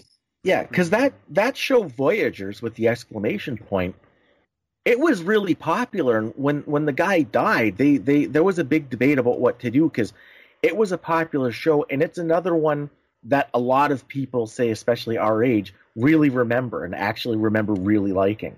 I, Yeah. I think I think it was canceled though first. It was think it canceled was, too. before he died because I think he was in another show called Cover Up or something. Yeah, Yeah, but- And that was afterwards, right? Like it was you- very much like a Scarecrow and Mrs. King sort of setup, which they did a Yeah. ton Yeah. of those things, right? You know, that Yeah. kind of uh, fall in love, don't fall in love kind of thing that was going on. yeah. I remember that they had the theme song of uh, "I Need a Hero" by Bonnie Yeah, that's Raitt. that's where it came from, or at least that I think that was they used anyway, and that They. I think that they song. used it. I think it became Yeah. more popular, but I think they she had it out beforehand. But that's just Okay. it could be Yeah, 'cause- wrong. But that's, Because that was from like the Footloose soundtrack. Yeah, Oh, what was it? Okay, then there we Yeah. go. Yeah, but they definitely used. That's the first time I remember hearing that song. Was that was that series? Mhm. Was Cool. The opening to that series. Huh. Hmm. Now, sense. now considering that, considering that I'm I'm only got about another uh, 20 minutes with you guys. Do you mind if I skip through some other list stuff that I have because I had a Sure, ton? go. Yeah, Sure. let's. Here's a couple more of my um of my honorary mentions, and I apologize for uh, jumping in. I'm going to leave Quark for for Don to talk about. I'm sure that's it. That was in my honorable mention. Alien Nation. Alien Nation was in my honorable mention. It was one of those shows that came off of the movie, which was quite well done. Yes. And I didn't expect the television show to be good, but every time I sat down and watched it, I was just really amazed at how interesting that they, they had of the newcomer um, uh, culture and how mm. they utilized it within our culture and how it was done in such a way. Like I remember one episode, for example, they were doing like this Russian roulette kind of game where mm. they had like this spinning spigot full of water. Yeah. And and they they they would uh, salt water for them was like battery acid. Yeah, so yeah. one of them had salt water and the rest had regular water. So if they were hit with water, they were like screaming, thinking they were going to be killed, but they weren't, and it was a big rush. And hmm. so uh, it was a really fascinating show, and I, I, yeah. I, it was disappointing that it was it was canceled when it was. Um, Flash forward, another interesting show that was developed right. by Brannon Braga. Um, mm-hmm. and uh, from Robert J. Sawyer, who I think you should yes. have on the show, Canadian Sci-Fi. He'd probably oh, he'd probably do an interview. I hmm. wouldn't be surprised. Okay, well, um, ask. Mm. I have him on Facebook, so. Okay, I do too. Um, there you go. Uh, Highwayman, which you guys mentioned before. Oh, yeah, that's yeah. that that's on my other list. That's right, Sam J. Jones. You don't want to see another one of those. no. Space well, above and beyond. Oh, yeah, I love that behind. Show. I yeah, love that show. I hated that you show. You hated that show? Yeah, I was not I, a fan either. I I love I love the military side of it. I thought it was I thought there was some really bad stuff, but I thought it had some really good potential. If they did it today, do a really good job with it. Mm. Um, it's mm-hmm. I'm I'm interested why you didn't like it because it's it's very much like um like the the famous show with bugs, you know, the Robert E. Heinlein Starship Troopers, Starship Troopers style not just style. I think they might have even been using some of the props and uh, stuff from that. Actually, maybe maybe uh, maybe not, because mm. after that movie, those props got used in a lot of TV series and stuff. Yes, for did. sure. But uh, that, Get them. Hmm? Go. Sorry. That's all right. Um, and I, I, I just really, I thought it was a really for the time they weren't doing anything like that on television, so I thought that was kind of cool. Um, Perversions of mm. Science, which I absolutely adored as an anthology series. Hmm. Did you ever see those? Yeah. No. They were a lot of fun. That was like an HBO one, wasn't it? Yeah, it was an HBO series that was kind of like um, based off the weird science comic book, so it was a bit like like the Crypt Tales from the Crypt kind of style. Wow. Yeah. But it was all sci-fi style. And I remember like one of my favorites was the War in the World War of the Worlds thing, where they actually have like they're all dressed up at a party for uh, for Halloween, and they hear War of the Worlds, War of the Worlds comes on as a broadcast. Right. Mm-hmm. And and two of the guys who were there at the party with their girlfriends kill everybody at the party, pull off their masks and say, "Who told them we were here?" right. So they start running because they think that their whole cover's been blown, right? right. So they decide that they're going to go to Orson Welles and kill and kill him because he's the one who threw the cover, and they end up getting killed because the guy who plays Orson Welles um, and famous actor. He uh, he he played uh, in uh, Princess Bride. He played the prince. Um, you know who I'm talking about, the the crazy yeah. guy. Um, he's actually from Saturn, and he's trying to out them so that right. they can take over from Saturn. It was a really hilarious and ridiculous script. Beautiful fun. Um, hmm. Crusade, which you guys will probably kill me for. But Crusade was really a, an interesting takeoff from Babylon 5 that I wish they could have spent more time working because I think they did mm. have a chance to. I don't uh, know if I agree with you on that one. I there you do. go. Uh, Roughnecks, which was my only animated selection oh, from Starship Trooper Chronicles. I thought the animation was utterly amazing, and it was an interesting takeoff from the Starship Troopers where they would continue. Well, because it was it was more like the book than the movie. Yes, yes. They even added the skinnies for that one. Absolutely. Going way back, Manimal. Oh God! Which everybody knows but doesn't remember. So what? it was kind of a fun little uh, you, single you had series. To include that, didn't you? Yeah. again, Manimal. Everyone again. Everyone remembers it though. Everybody right. remembers it. It was fun for people. Earth Two. I wasn't a big fan, but okay, yeah, I do remember it. I enjoyed it during the time. It really unraveled quickly, and it could have been done a lot better. I think actually mm. by them introducing the aliens that they did at the time, I think it took away from it. Right. Uh, Automan. I was waiting for that. That that goes with Manimal. That always goes with Manimal. It always Yes, it goes with does. Manimal. Okay, um, I'm coming. I'm coming near the end of mine. The Time Tunnel is my earliest one that I Oh, wouldn't mind okay. seeing again. That and Land and uh, Land of the Giants. I, I wouldn't mind seeing that. But honestly, Land of the Giants made two seasons, so that wouldn't work. So that for reason. And here it is, the one that is the cheesiest and the worst. That I think, uh, for kids at least, it was a lot of fun. Far Out Space Nuts. Oh God. Bob Hey, you know, Denver and Chuck. McCann. Yeah, Yeah. don't. it's, it's what happened to Bob Denver after Gilligan's Island. He couldn't get any other work. And his new skipper character is Chuck McCann. And instead of the minnow, they're in space. That's Yeah. about it. That's It's about all you need to know. it's another '70s like uh, Sid Marty Krofft show. Absolutely. Absolutely. Actually, I think no. I think I did see that as a kid. I do remember that now. Yes. Mm-hmm. Because because doesn't it always start with the the opening is them cleaning the ship and then Yeah. one of them hits they think it's lunch but they Yes. uh, but they press launch instead Yeah. and so Yes. yeah That's exactly, and th- it's a bunch Yeah. of you know, it's a bunch of sort of silly skits skits that are put together of you know mis- mistake and stuff here and there. Absolutely. Now, I I had a list, and I don't want to go all the way through it because I'm going to give Don some time before I have to go. But I had a list of things that I was looking up, and I went, "What the hell is this?" And I would like to see it. So, Mhm. but before I just to start that off, because I was talking to my friend Lothar before we did this conversation, and I was telling him we were doing this tonight, and he said, "Did you ever see The Phoenix?" And I went, "The Phoenix? I've never heard of that." And that's one of the I have. shows that he loved and wanted to see more of, kind of thing. And it starred the actor who played like Khan Noonien Singh's son in Yeah. uh, Re- Revenge of uh, the Wrath of Khan in the Star Trek movie, and uh, Yeah. Judson Scott, I think is his name, Judson Scott.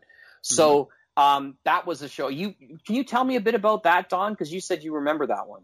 Yeah, because when I was a kid, I liked it. The it, it was another one of those ones. Because if you remember, this is when Von Däniken had put out Chariots of the Gods. Right. Mhm. So the mid '70s, late '70s, there was this big humans are actually descended from aliens kind of thing. He was one of these like alien beings that had been awoken in our world, and he was looking for his mate. Okay. And he had like an amulet that would lead him to her, and he had some like weird alien powers. I remember there was somebody, there was another guy after him, and I don't remember. I think he was another like evil alien guy, but the show didn't last long enough to really get into that. Mhm. That's a whole like that was a whole era where we had a Yep. ton of different shows where aliens Yep. were on Earth, like Starman and the powers, Powers of, of Matthew Matthew, Star. Star, Yeah. and later on Roswell and stuff like that. There's a ton, Yeah. but Roswell's a little more different because it's more like specifically alien esque kind of thing. But Benji and the Alien weird. Prince. There you go.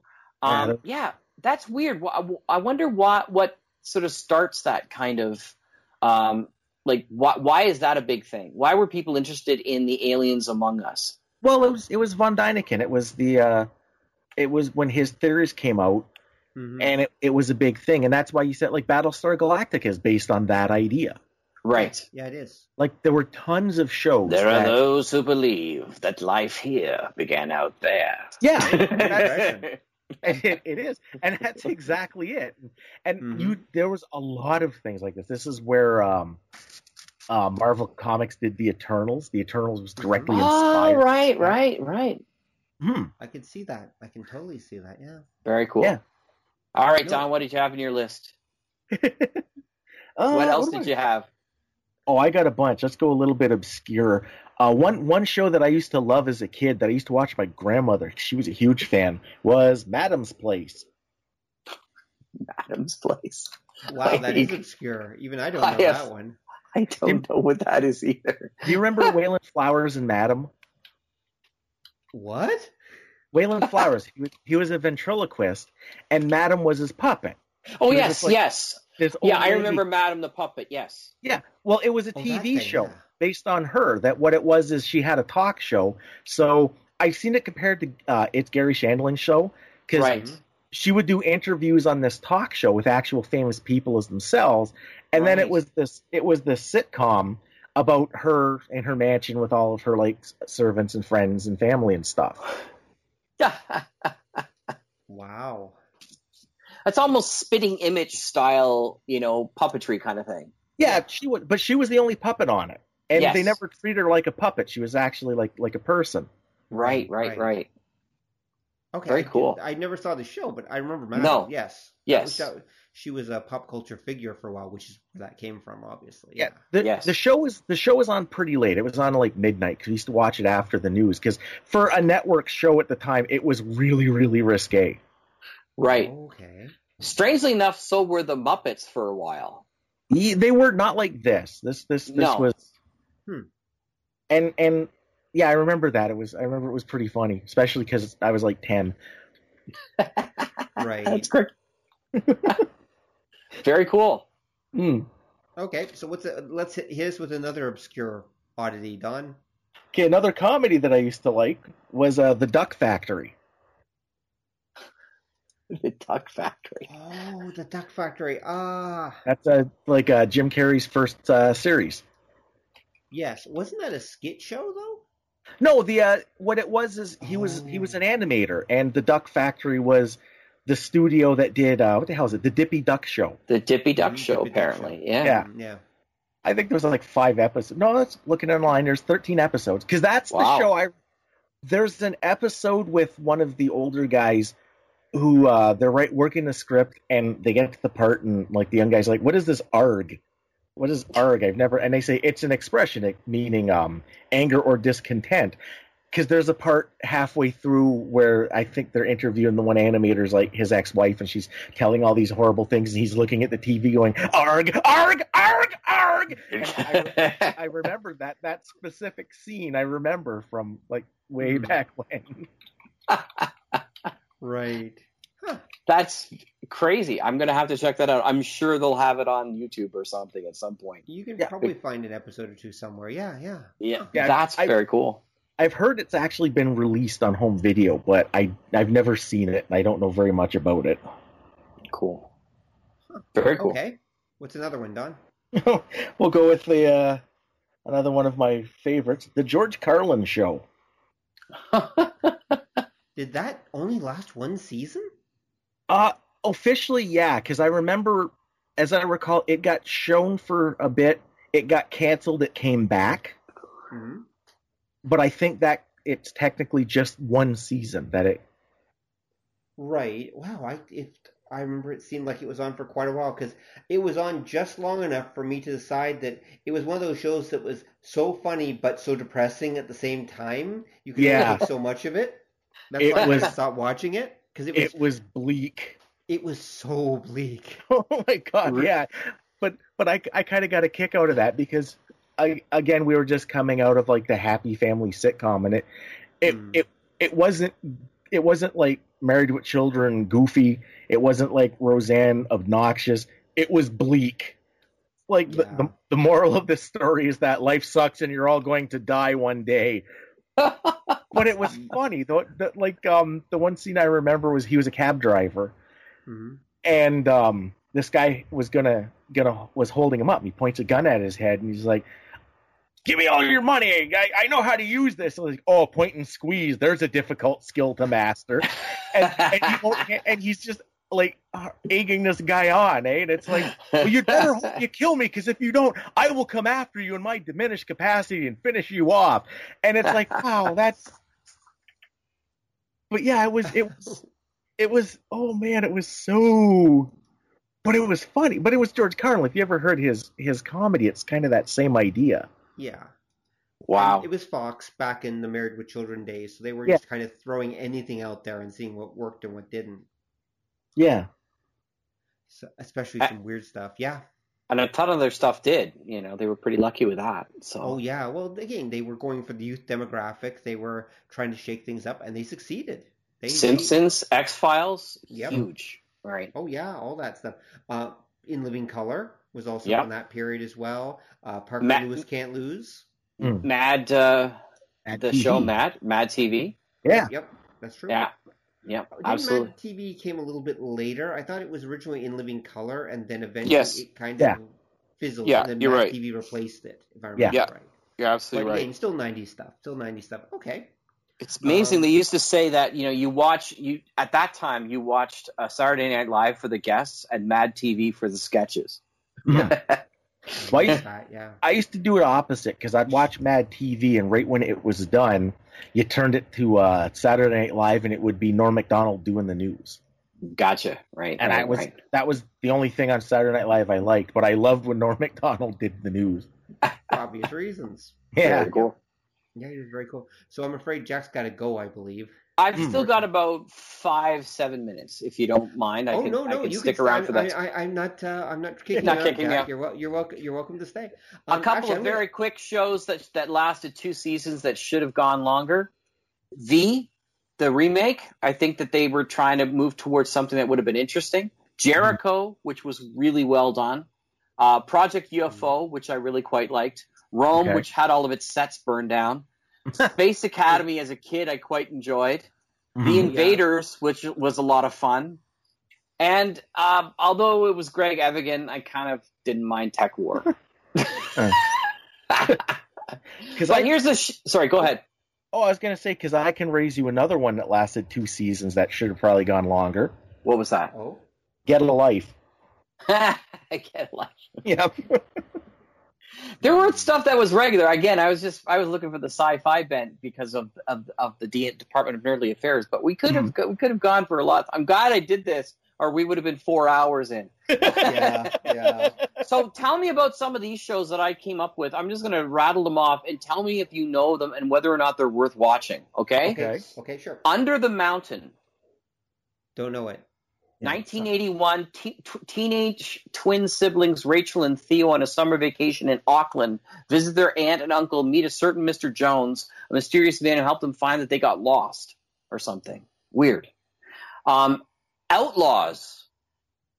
Fa- five cowboys are sent forward in time from 1899 to 1986 where they start their own detective agency. Oh, I think Big that memories. one. I think that, that one's mediocre that because that starred Rod Taylor, William Lucking, Richard Roundtree, and Charles Napier, which sounds like a really cool cast.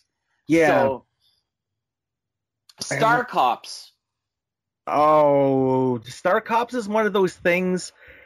If you watch it, you'll be like, "Is this really cool or incredibly dumb?" I can't put my okay. finger on it.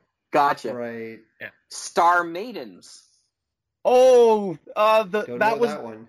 That, yeah, that's, that's that's the one. Isn't that the one where uh, men on their planet are referred to as dinks? Something like that. I guess yeah. I haven't seen it. I don't know. I heard about it. What? Um, Star Maidens. Okay. Yeah, Star Maidens. The, uh, the, pi- the pilot's pretty good, but the show kind because it's another kind of like one note show. Right. Uh-huh. So after the pilot, it kind of uh, I know where this it, is it going. Got a, it got a DVD release too. Holy crap! a lot of stuff. See, Sapphire and Steel got a DVD release. Yes. See, part of the reason for me to name all this is to really put a lot of work on Rob for for hyperlinking everything we mentioned. Say, my, my list for this show is going to be incredibly long. Quartermass, Quatermass. 1979. Or the 79 is like the remake. Yeah. Uh, it was a 50s one. The 79 one, it's not. It was bad. a movie originally, right? It was three. Oh, there was okay. a TV show in the 50s. There was a remake in the 70s. There was a remake relatively recent with uh, Tennant. Really? Yeah. Okay. Uh, by the way, it's Quatermass. Quatermass. They okay. pronounce it Quatermass. Yeah. Fair enough. I used to call it Quartermass too, but apparently I discovered when the Tennant one came out. I think it was I, I discovered it's actually Quatermass. Quatermass. Okay, cool enough. Salvage One, which sounds interesting. Oh, that's on my other list, actually. Okay. I, I loved it when I was a kid. Yeah. Mm-hmm. It's one. The the whole premise is it's this guy he he owns a junkyard, mm-hmm. and he he he ends up getting one of the old style like Saturn V rocket bodies.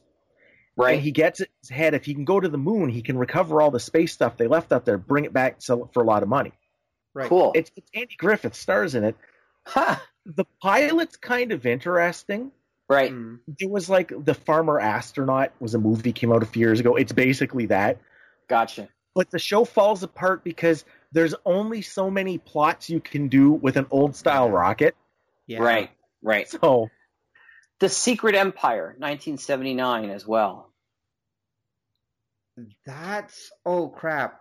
That isn't that about oh Very, oh, very vague memory. Okay. Okay. Yeah, because I think I've I think it's another one that's kind of mediocre. Okay. That's oh yes, I remember this one. Okay, because the secret the Secret Empire was part of the uh, there was a show called uh, Cliffhangers. Mm. Okay. And there were yeah. three series that were part of it. It was and they showed it was like was it an hour or half hour and basically they like showed each week they showed you like 10 minutes of of a show for example it was like a whole oh, bunch of oh, little okay. ones all together it was this weird anthology show cliffhanger was one of them one of them was dracula okay and then there was a third and um, yeah, it was, and it was. These were homages, and I believe Cliff. Yeah, I believe the Secret Empire is one of the three that was cool. part of the. Uh, the Curse of yeah, Curse of Dracula. There it was, and the last one was was it the Girl Who Saved the World? I think it was the Girl Who Saved the World was the third one, maybe. Wow. Oh, yeah, stop Susan Williams. Stop Susan Williams. Yes, there it is. There you go.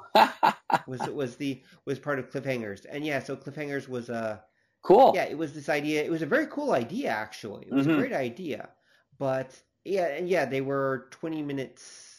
Okay, it was an hour long, so they were basically like 20 minutes each or something, something like cool. that. Anyway, whatever. All right. So I'm going to time time Express sounded interesting only in the fact that it sounded like it came at the same time as something like um, uh, uh, Fantasy Island. Uh, right. time, the Time Express is about a train that took you back to your favorite time of your life. Oh yeah, so, it was. I don't know. I haven't seen it. I just saw that. As, it's it was interesting. Uh, I'm just going to rattle some of these out because I'm down to two minutes now. So um, it's about time. Which, oh, that was absolutely oh. cracked. 66, 67, two astronauts go back to prehistoric Earth and make friends with the natives. so it looks yeah, really bizarre. That was another one that. No, more. It was more like uh, Land of the Lost. Land of the Lost. Gotcha. Um, and so Time Tracks, which was 93, mm-hmm. Space Pranked, mm-hmm. Space Precinct, R VR5, Hypernauts, Crime Traveler, Mercy Point, Prey, Codename Eternity, The Last Train. So tell me if any of these are good at the end. Now and again, yeah. I saw part of Total Recall. It was okay. Um, and Strange Luck, which was the last one that somebody was telling me. Oh, and Threshold. So I I'd never heard of Threshold, and yet that just came out about ten years ago.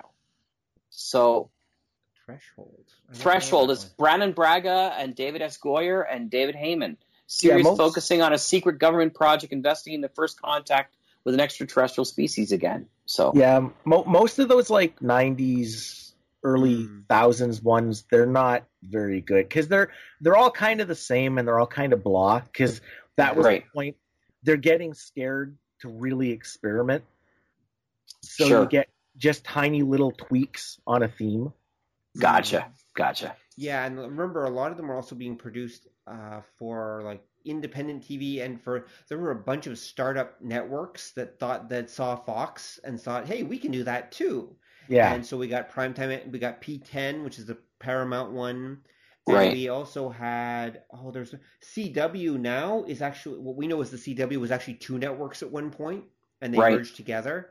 And so anyway, the whole point is so and they needed content, right? So they mm-hmm. were just chunking this stuff out. And there, was, sure. there were a ton of these as Don said, really, really derivative series. Mm-hmm. So um, no wonder I didn't know any of them, is what you're saying. that's yeah. basically it. Yeah. A There's a reason been, why they're obscure. yeah. Yeah. A lot of them would only have been shown in very limited markets and then it would have disappeared. Gotcha. Like they would have been shown in a few independent stations that had joined this quote unquote network, and then they would have, uh, yeah, you'd never see them again. Oh, yeah. thanks! Thanks so much for letting me be a part of this, guys. I had hmm. so much fun. I'm sorry I couldn't stay longer. I can't wait to yeah. hear what else you guys talk about. I'm, I'm, glad you added so many things for the uh, for Rob's list. my fingers. I'll never be off, asked back okay. again.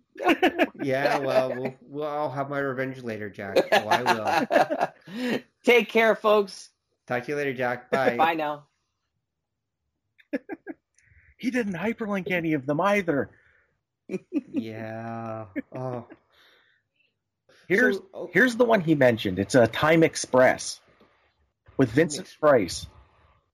That's an odd one. I've never heard of that before. Okay. Look, looking at the pictures of them, it looks familiar, but I can't. I can't really uh, put a finger on it. It's a, it looks to be another one of them like uh, Fantasy Island kind of shows.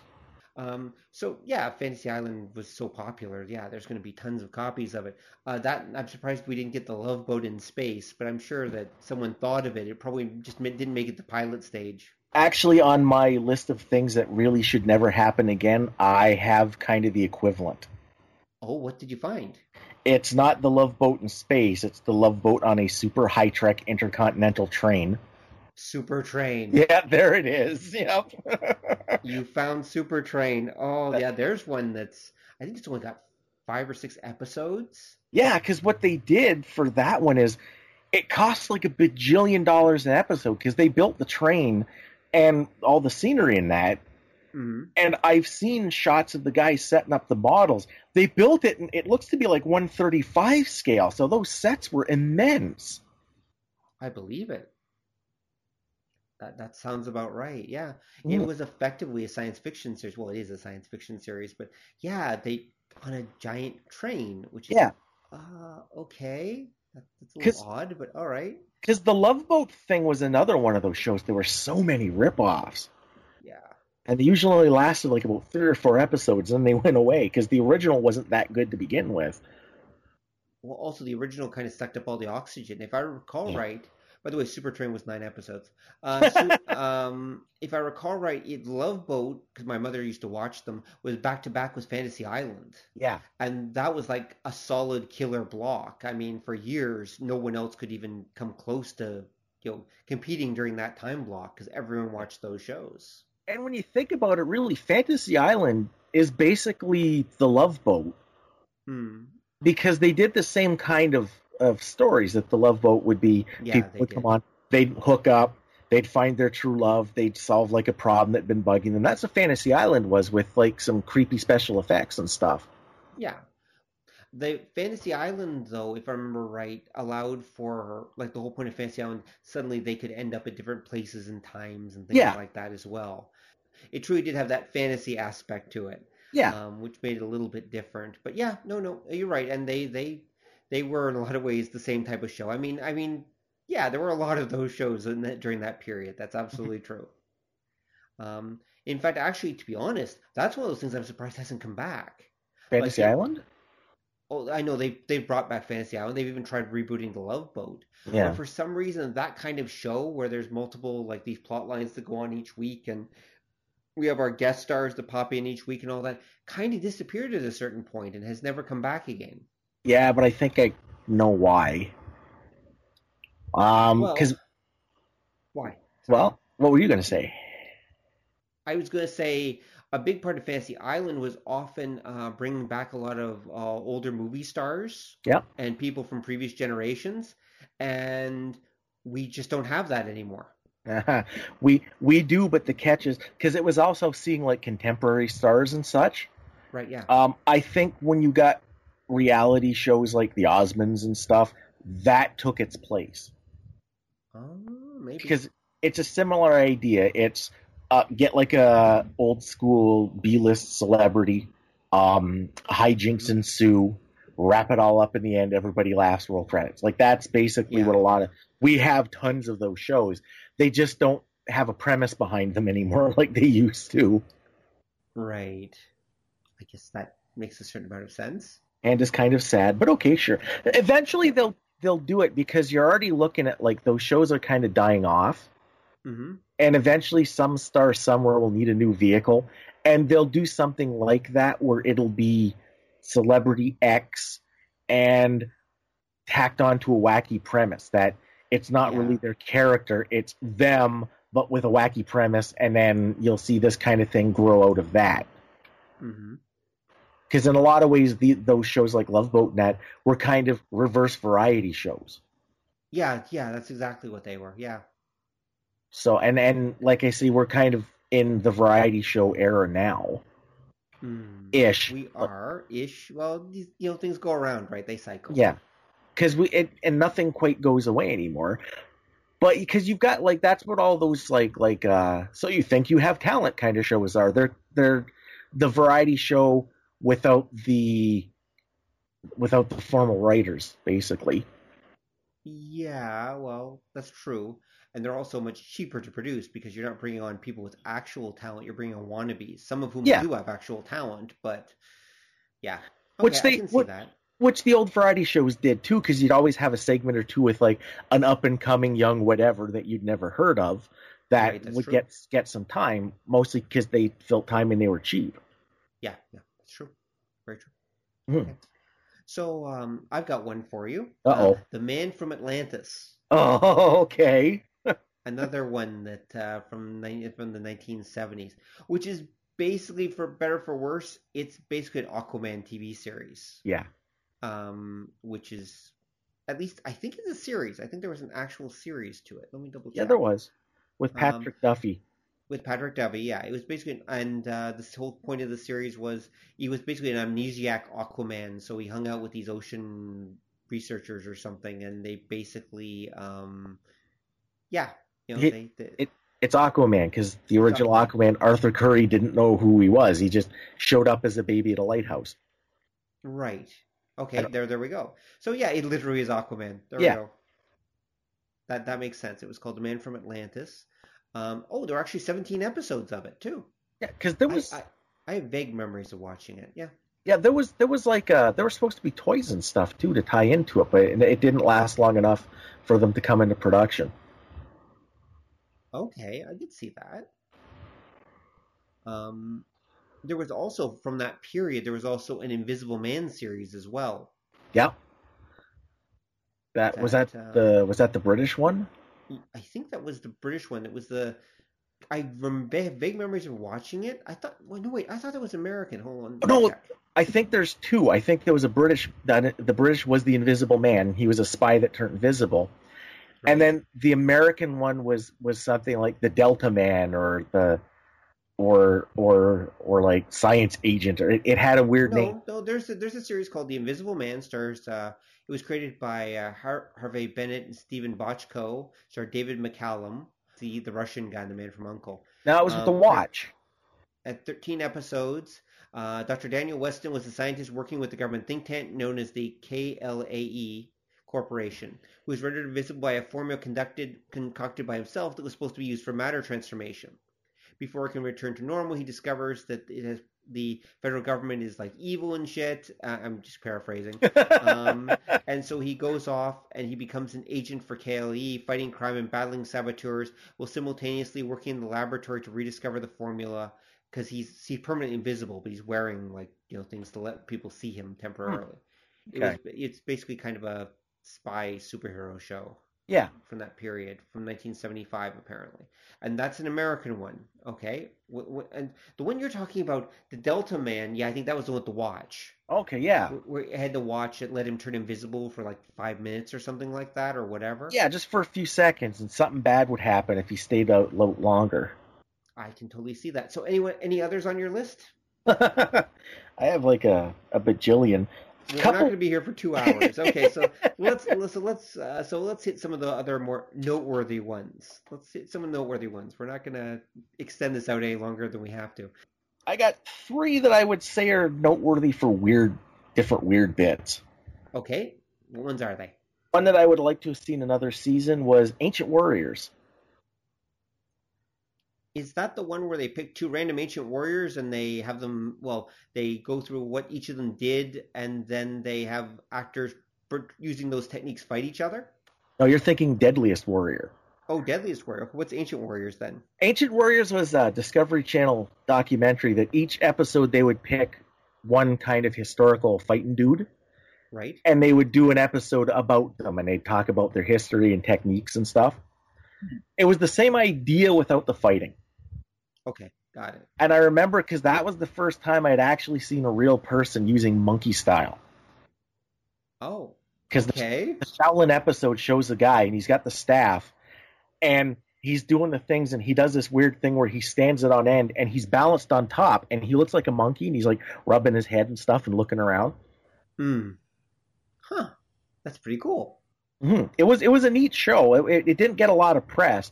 I remember too because I'd watch it with Tim, and Tim had pointed out the uh, the target marketing mm-hmm. because all the ads during it were "Join the gym, join the army," grr, and so uh-huh. which I thought was kind of funny. But yeah, they they knew what they were doing. Uh, yes. Actually, there's a really cool series on right now, started to be contemporary. That's just started. Um, it's on uh, NHK World, okay. and um, which you probably our listeners would have to find online. NHK is Japan's national broadcaster. It's their version of like CBC or whatever, which is the Canadian Broadcast Corporation. Um, it's their national broadcaster, and NHK recently created NHK World, which is their English language channel, hmm. and they're doing a whole bunch of different ones, and one of them is called Ninja Truth. Okay. And so there's these little 15 minute episodes that are, and each of them cover two different aspects of, you know, legends about the ninja. Basically, they pick. It's kind of like MythBusters, but specifically targeted just about ninja. Right. And with this guy who looks like he walked out of the 1970s and has this deep, rich voice. It's this American guy, actually. Huh. Or, or, no, I think he's probably British. Um, and you, you'd have to see him, but he's like, he literally looks like he walked out of a 1970s, like In Search of or something like that. He's the host. Wow. And um, anyway, so and they, but the kind of neat thing is they're they're rec- they're recreating a lot of the ninja uh, tools that they would use because they're right. based on actual old manuals, and they're sometimes having to guess what they actually used, and they're trying different ones and things like that. And it's it's actually it's kind of neat. They're they're really short. They're like 15 minutes each, and so each seven minutes is dedicated to uh, like a technique or something like that that the ninja actually use. They've done hmm. two so far. If you, I'll link to them. You can find some people who put up like um, bootleg copies up on YouTube, and uh, they're called Ninja Truth, and they're pretty they're pretty entertaining. I'll put a link up in the show notes. Mm-hmm. But it's kind of that kind of thing, just ex- ex- just focused only on ninja. Right. Huh. That sounds okay, pretty good. Yeah, it's actually it's pretty, it's pretty fun. I'll send you the link later too. Hmm. Um, so what's the uh, next on your list, Don? I'm going to go with a weird one that nobody remembers, and that was Spicy City. You're right. I don't remember that at all. Uh, it was Ralph Bakshi. He did was it. This... Mm-hmm. It was it was animated. He did it for HBO uh, mm-hmm. back in like the mid '90s. Right. It it's kind of this weird like cyberpunk noir series, mm-hmm. And it was it was it was again it was if you like Ralph Bakshi, it was one of his better efforts. Mm-hmm. So you'd probably like it. If you don't like Ralph Bakshi, this will probably like disturb and sadden you. Okay. But yeah, it was this really weird, very Toon esque, like mm-hmm. weird retro future cyberpunk series. Right and it was it was like an anthology series that each episode was uh was a different was a different story with different characters. The narrator was named Raven, and this it took place ostensibly in her bar. Okay. Because there is an origin episode. They only made like six episodes. There is an origin. It's noteworthy because if you remember, Ralph Bakshi did Cool World. Yes, he did. And the movie that came out is literally nothing like what he had planned. Mm-hmm. Um, apparently, halfway through production, uh, the the company who put it out, I can't remember who it was. It might have been was it Paramount, maybe? Well, whoever whoever it was that that was mm-hmm. in charge got real nervous, and they added another kind of like assistant director producer guy to it. Uh huh. And that guy completely fucked it up because he took out all of the questionable bits and all of like the more mature bits, and it's a Ralph Bakshi production. That's all it is and the original movie was supposed to be way different. And right. I I get the impression that Spicy City is basically what Cool World was supposed to be. Hmm. Makes sense. Mm-hmm. Uh, World was Paramount. Paramount. Okay. Yep. I so, totally see that. Okay, so this was him trying that idea again, but and ma- theoretically making it work yeah, probably him feeling bad about the movie, and this was kind of a chance to redeem himself in his own eyes, sort of thing. Hmm. Makes sense. Mm. Hmm. Okay, and what's your last one for the list? I'll go with another weird, obscure old cartoon from uh mm-hmm. from the '90s. Was uh, Roswell Conspiracies. I have vague memories of that one. Okay. It was one of those ones. If anybody remembers, like uh, cartoons in the '90s, mm-hmm. uh, budgets were cut. Animation was kind of like a dying art at the time, so everything looked terrible. It was shot on like 12s, which if you're an animator, you're laughing right now. It's a good joke. If it's a joke, it might be true. Um, mm-hmm. What what the premise of the show was is that the legendary monsters were were real, but they were actually aliens that ancient humans had misinterpreted. Right. So there are vampires, but the vampires that are actual form, they're like these like uh like lizard people. Right. And the banshees were a big part of it. There were werewolves. There were all these different monsters, and some of them, the the main characters were a group of uh I think they were like government agents. Mm-hmm. That some of the monsters were friendly, some weren't, but they were secretly working to try to protect humanity from like the evil aliens. Right and it was it was a neat it was one of those things it was a 90s nifty idea mm-hmm. but because it was done in the 90s it was made to sell toys that i think got released in limited supply and uh-huh. it, it was just yeah. cranked out and the animation was terrible and the designs were very stripped down but it had mm. enough nifty ideas that it's something if somebody wanted to redo i think that would be fantastic right okay like there's a lot of there's a lot there that you could really do something with. Right. Now that did that come out at the same time as like the Men in Black series they did? Yeah, it was a little after. It it definitely seemed to be made to capitalize on that. Right. Because okay, there got it. There were a few shows that kind of cro- treaded that line, like especially for mm-hmm. cartoons, the idea that there's aliens or monsters and they secretly work with the government. It was definitely one of them, but it had enough of a weird twist that it sort of felt like its own thing. Right. Okay. Very cool. Okay, so I think uh, probably we've probably given our uh, audience uh, more than enough viewing material. Uh, I'm sure that anyone who has listened to this show has probably found one thing that sounds at least remotely interesting. and uh, if you're not sure about them, do come out and check the links uh, in the show notes. Uh, I'll link to at least the IMDb page for almost all of this somewhere. Uh, mm-hmm. Maybe a few YouTube links mixed in as well, so you can actually check out some of these things. Because there has been a lot of TV, and we've barely, barely, barely scratched the surface. We're just looking at some of the ones that were kind of memorable. There was yeah. a lot of not so memorable TV as well. yeah, a there, lot of it. There was. This is why I say, like, most of my list, you notice, are pre 90s.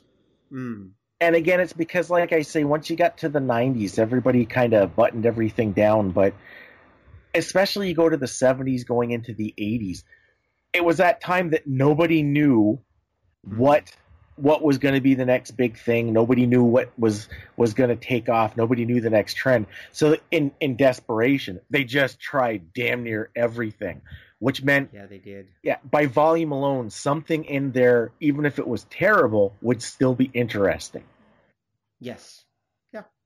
I, I would agree with you on that. And i mean a lot of this stuff got shown overseas. Um, they knew when they made it that generally they could probably make some money back from it. They maybe who knows if it would actually be a hit but it went yeah. somewhere right?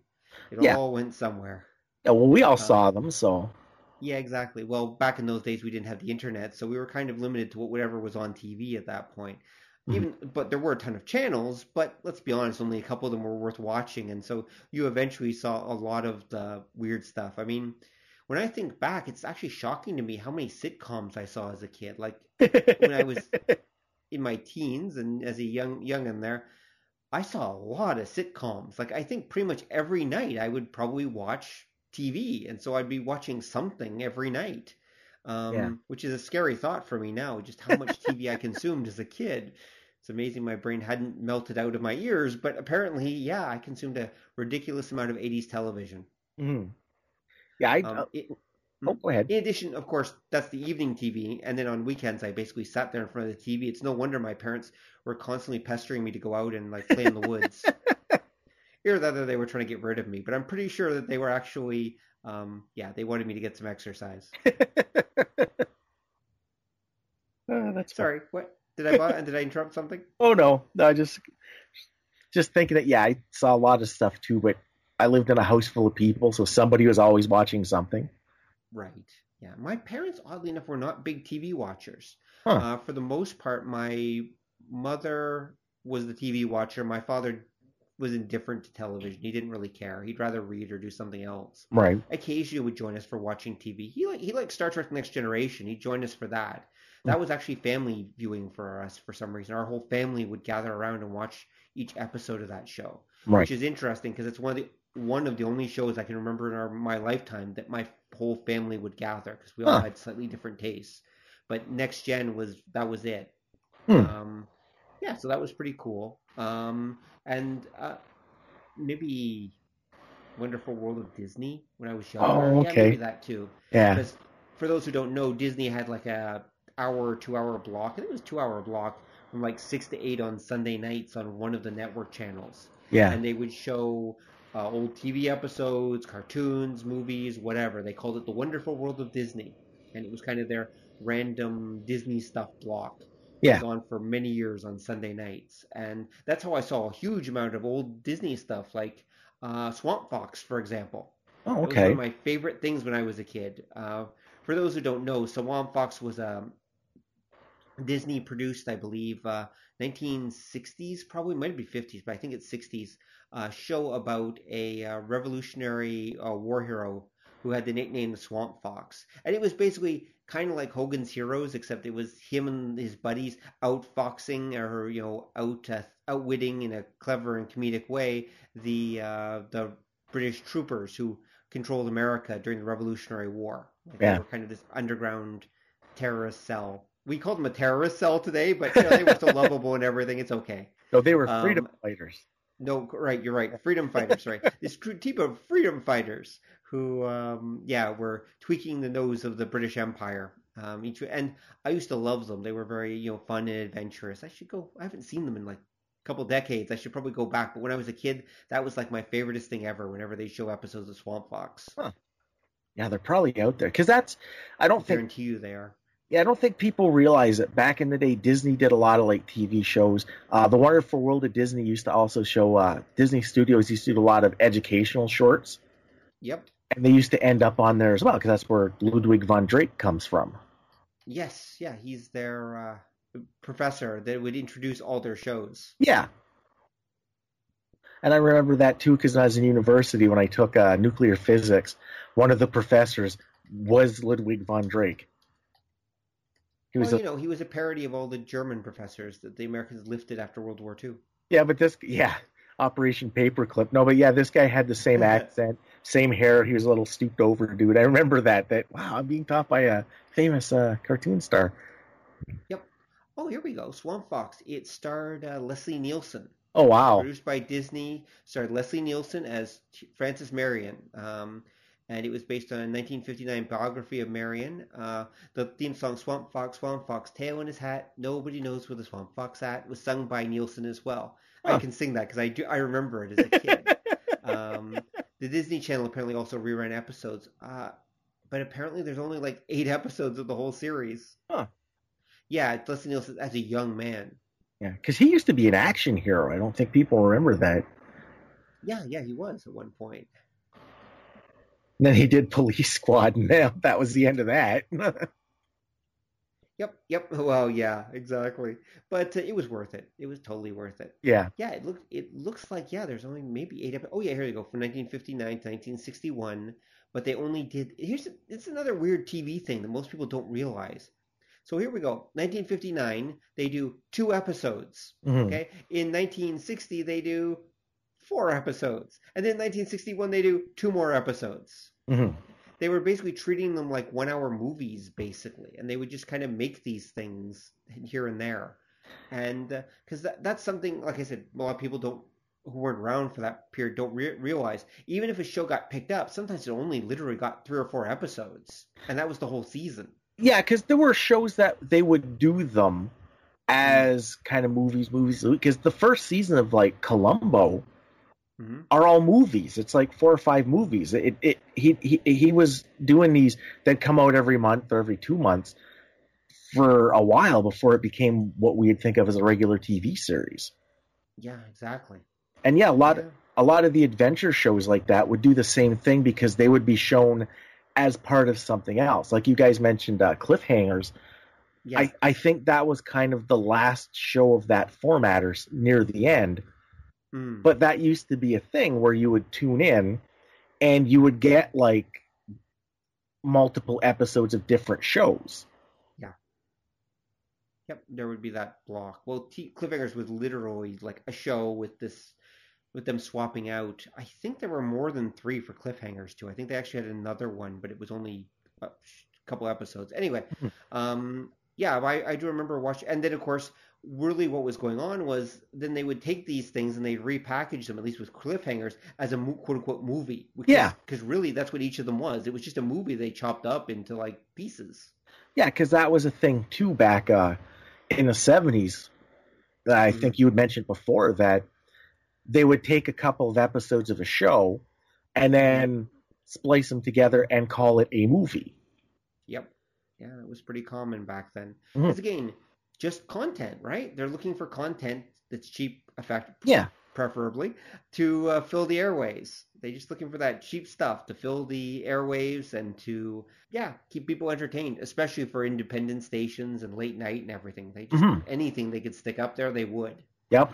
Which which is fortunate because it let us see decades worth of television kind of all compressed together and mashed up and everything. Yeah. Yeah, that's a thing I do think is kind of a shame now that mm. you don't get a lot of the older obscure shows rerun anywhere. No. Unless it's the old obscure show network, which if you don't have, you're not going to be exposed. So people aren't exposed to the variety of stuff that they used to be. Not that it was all good, but again, it was you got to see mm, something yeah. a little different. Well, and also the old shows, like isn't there a retro TV network or something like that? I believe there is at least one. Yeah, there's um, a few. And, and they basically all show well they they show the hits of that those eras. They're they're mm-hmm. like they're not showing you the obscure stuff not usually. They're showing you yeah the hits like it'll be beverly hillbillies and mash and yeah. golden girls and all the stuff that was the hits of those eras. They're not going to show you all the the weird quasi turkeys and that. Not unless they have maybe a special you know two hour or one hour block or something once a week where they show you something weird just for the fun of it. Yeah and then part of that too is um, when they did the Mr. Mom Batman movie, mm. that killed it. Why? Because uh, I remember being told what happened was the the Michael Keaton Batman took forever to get done because when people thought Batman, they thought of the na na na na na na na Batman. Yeah, yeah, yeah, and yeah. nobody wanted to make a multi bajillion dollar movie about na na na na na na na Batman. So yeah, it finally came out. It was the mm-hmm. biggest thing like ever at the time. Yes, it was. And all of the executives at all the different networks and studios that lost their minds because, like, well, if this goofy shit takes off, what's going to be the next hit? And then they bought the rights to absolutely everything and they sat on right. it. Right. And that was why yeah. the irony being that was also getting into the 90s when the different uh, startup networks took off. Uh, mm-hmm. You had an expansion cable. They needed material. Everybody was sitting on shit like My Mother the Car because they were convinced that could be the next big thing. And that was one of the reasons why they had to start making their own stuff. Yep. Yeah. It forced people to actually make new stuff because all the old stuff was just tied up. Yeah, and then the problem you had was when they started making new stuff, it was like in the 90s and that, they were scared that this is why it all kind of starts looking alike because you have a brand new network. We got limited funding. We hmm. can we have to be real careful what they do. Nobody would do like the brand new My Mother the Car because again, you know, that sounds like a really stupid idea. Like if it doesn't go over, I don't want to be the guy whose name is attached to the stupid idea. Right. Oh, whereas back in the day with the old shows, um, the budgets weren't as high. Mm. They were still just cranking this this stuff out, and especially even when we get to like say the '60s, even going into the '70s, they were so unsure of the the formula and the marketing that they were more willing to just uh, yeah just do that, just crank out two episodes, we'll see what happens, kind of thing. Yeah, a lot of stuff like that came out in the '70s. I'd say yeah. the '70s truly was an era of television experimentation, not just movie but television as well. Yeah. Because as you said, they didn't know what was going to work. They didn't know what to do really. So it's just like, okay, we'll just try that. And yeah. so that's why like Gene Roddenberry has like six or seven pilots that he did for sci-fi series during the 1970s. Yeah. And plus there's all these other weird shows that popped up during that era, mostly pilots, but again occasionally stuff that we talked about during this episode. Yeah. Came in the set all came in the 70s because they were willing to experiment. Um, actually, the nice thing is, I would argue that we're kind of in a weird version of that right now. But with the online networks, like Netflix yeah. is still in its experimental stage where they're still willing to just like, okay, that sounds like someone might watch it. Okay, here, you know, here's a couple million dollars. Go make that. Make a season of that stuff, which is where Stranger Things came from. Yeah. And there's all these other networks like uh, the Amazon one, and there's there's a Disney one coming next year. There's mm-hmm. another one that I'm forgetting. Well, there's Crave, the Canadian one. There, eh, basically, there's all these online networks, and they're all desperate for content and to, and willing to try new things. So we're in a new experimental stage. Yeah, the only problem that we run into nowadays too is well, there's two. The one is because there are all of these like like pay stations and that. Mm-hmm. You don't get the potential audience exposure that you you might say back in the day when there was only like three networks. That's true. And I do find that you get a lot of weird stuff, but it tends to be grounded in things that are safe. Because mm, you mentioned you mentioned Stranger Things, and Stranger Things does definitely feel like something that's new and different, mm-hmm. but it's just seeped in '80s nostalgia.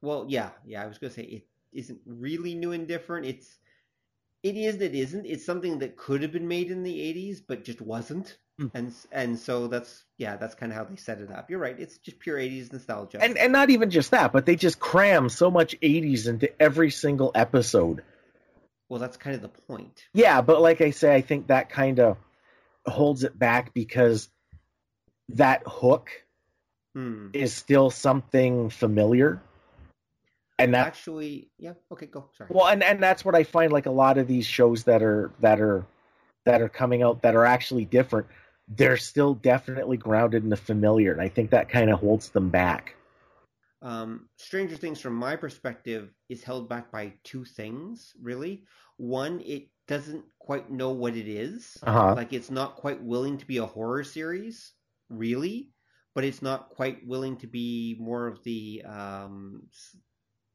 uh, growing up feel good series either. Right. It's kind of it's kind of somewhere in between. Um, it's kind of like if Stephen King wrote The Wonder Years, uh-huh. and um, which it, so it does work in some ways, but not quite. The other problem they're quickly running into is cast bloat, mm-hmm. where despite occasionally you know killing occasional characters, they're keep adding characters with each season, but they're not really getting rid of that many of the old ones. So suddenly they got to come up with reasons why the old ones are all still around, and they've got to give them things to do while introducing new characters as well. Because mm. everyone loves the old cast and they're terrified to get rid of any of them, which is part of the problem. Okay, so we have a thriller horror series, horror esque series, which is supposed to keep you on the edge of your seat, but it's blatantly obvious they're not willing to kill off any of the cast. Right. Um, huh. So how does that work? It's like doing a teen slasher film, except nobody dies. Oh, okay. Can you imagine doing a PG version of that? Well, that's kind of Stranger Things at this point. April Fool's Day. April Fool's Day. Yeah, it was a teen slasher flick where nobody died. Okay, there we go. But um, or weren't they faking their deaths? Because that yeah. was the whole point. April Fool's Day. Yeah. Yeah. Yeah. There we go. But imagine, but this is one where just nobody dies, and mm-hmm. I mean, okay, they kill off like one character each season basically, and then that's it. But there are characters that are just there for that season and then they're gone anyway. Yeah. And so, because of course they killed them off, but the point is that the quote unquote main cast are basically shrouded in what these days is called plot armor, uh-huh. which is basically you know the plot will always make sure nothing bad actually happens to them. Um, huh. Anyway, that's my critique of Stranger Things. I could go on for a while, but I, this, that's not what this episode is about. This is about cool retro TV, and Stranger Things is modern, despite how it's trying to be retro anyway. Modern so, retro. Okay, since we're wandering, I think it's time to bring this to a close. so, thank you everyone for listening. Uh, we greatly appreciate your listenership. Mm-hmm. And uh, if you want to talk about your own 80s TV memories or anything like that, please head on over to obeythedna.com and uh, we'll be happy to debate, discuss, uh, dissuade or dismay you uh, with our knowledge of um, old trashy TV shows, or sometimes not so trashy. Eh, good night, folks. Have a great have a great week, and we'll see you next time. And good night, Jack Ward, wherever you are. Good night, Jack. Bye. Thanks for listening to the show. If you'd like to hear more or join the conversation, come visit us at obeythedna.com. You can also find us on iTunes or whatever fine podcast site forgot to lock their back door. So until next time, remember that to master the nerdly arts takes time, practice, and enough Coca Cola to drop a rhino. See ya!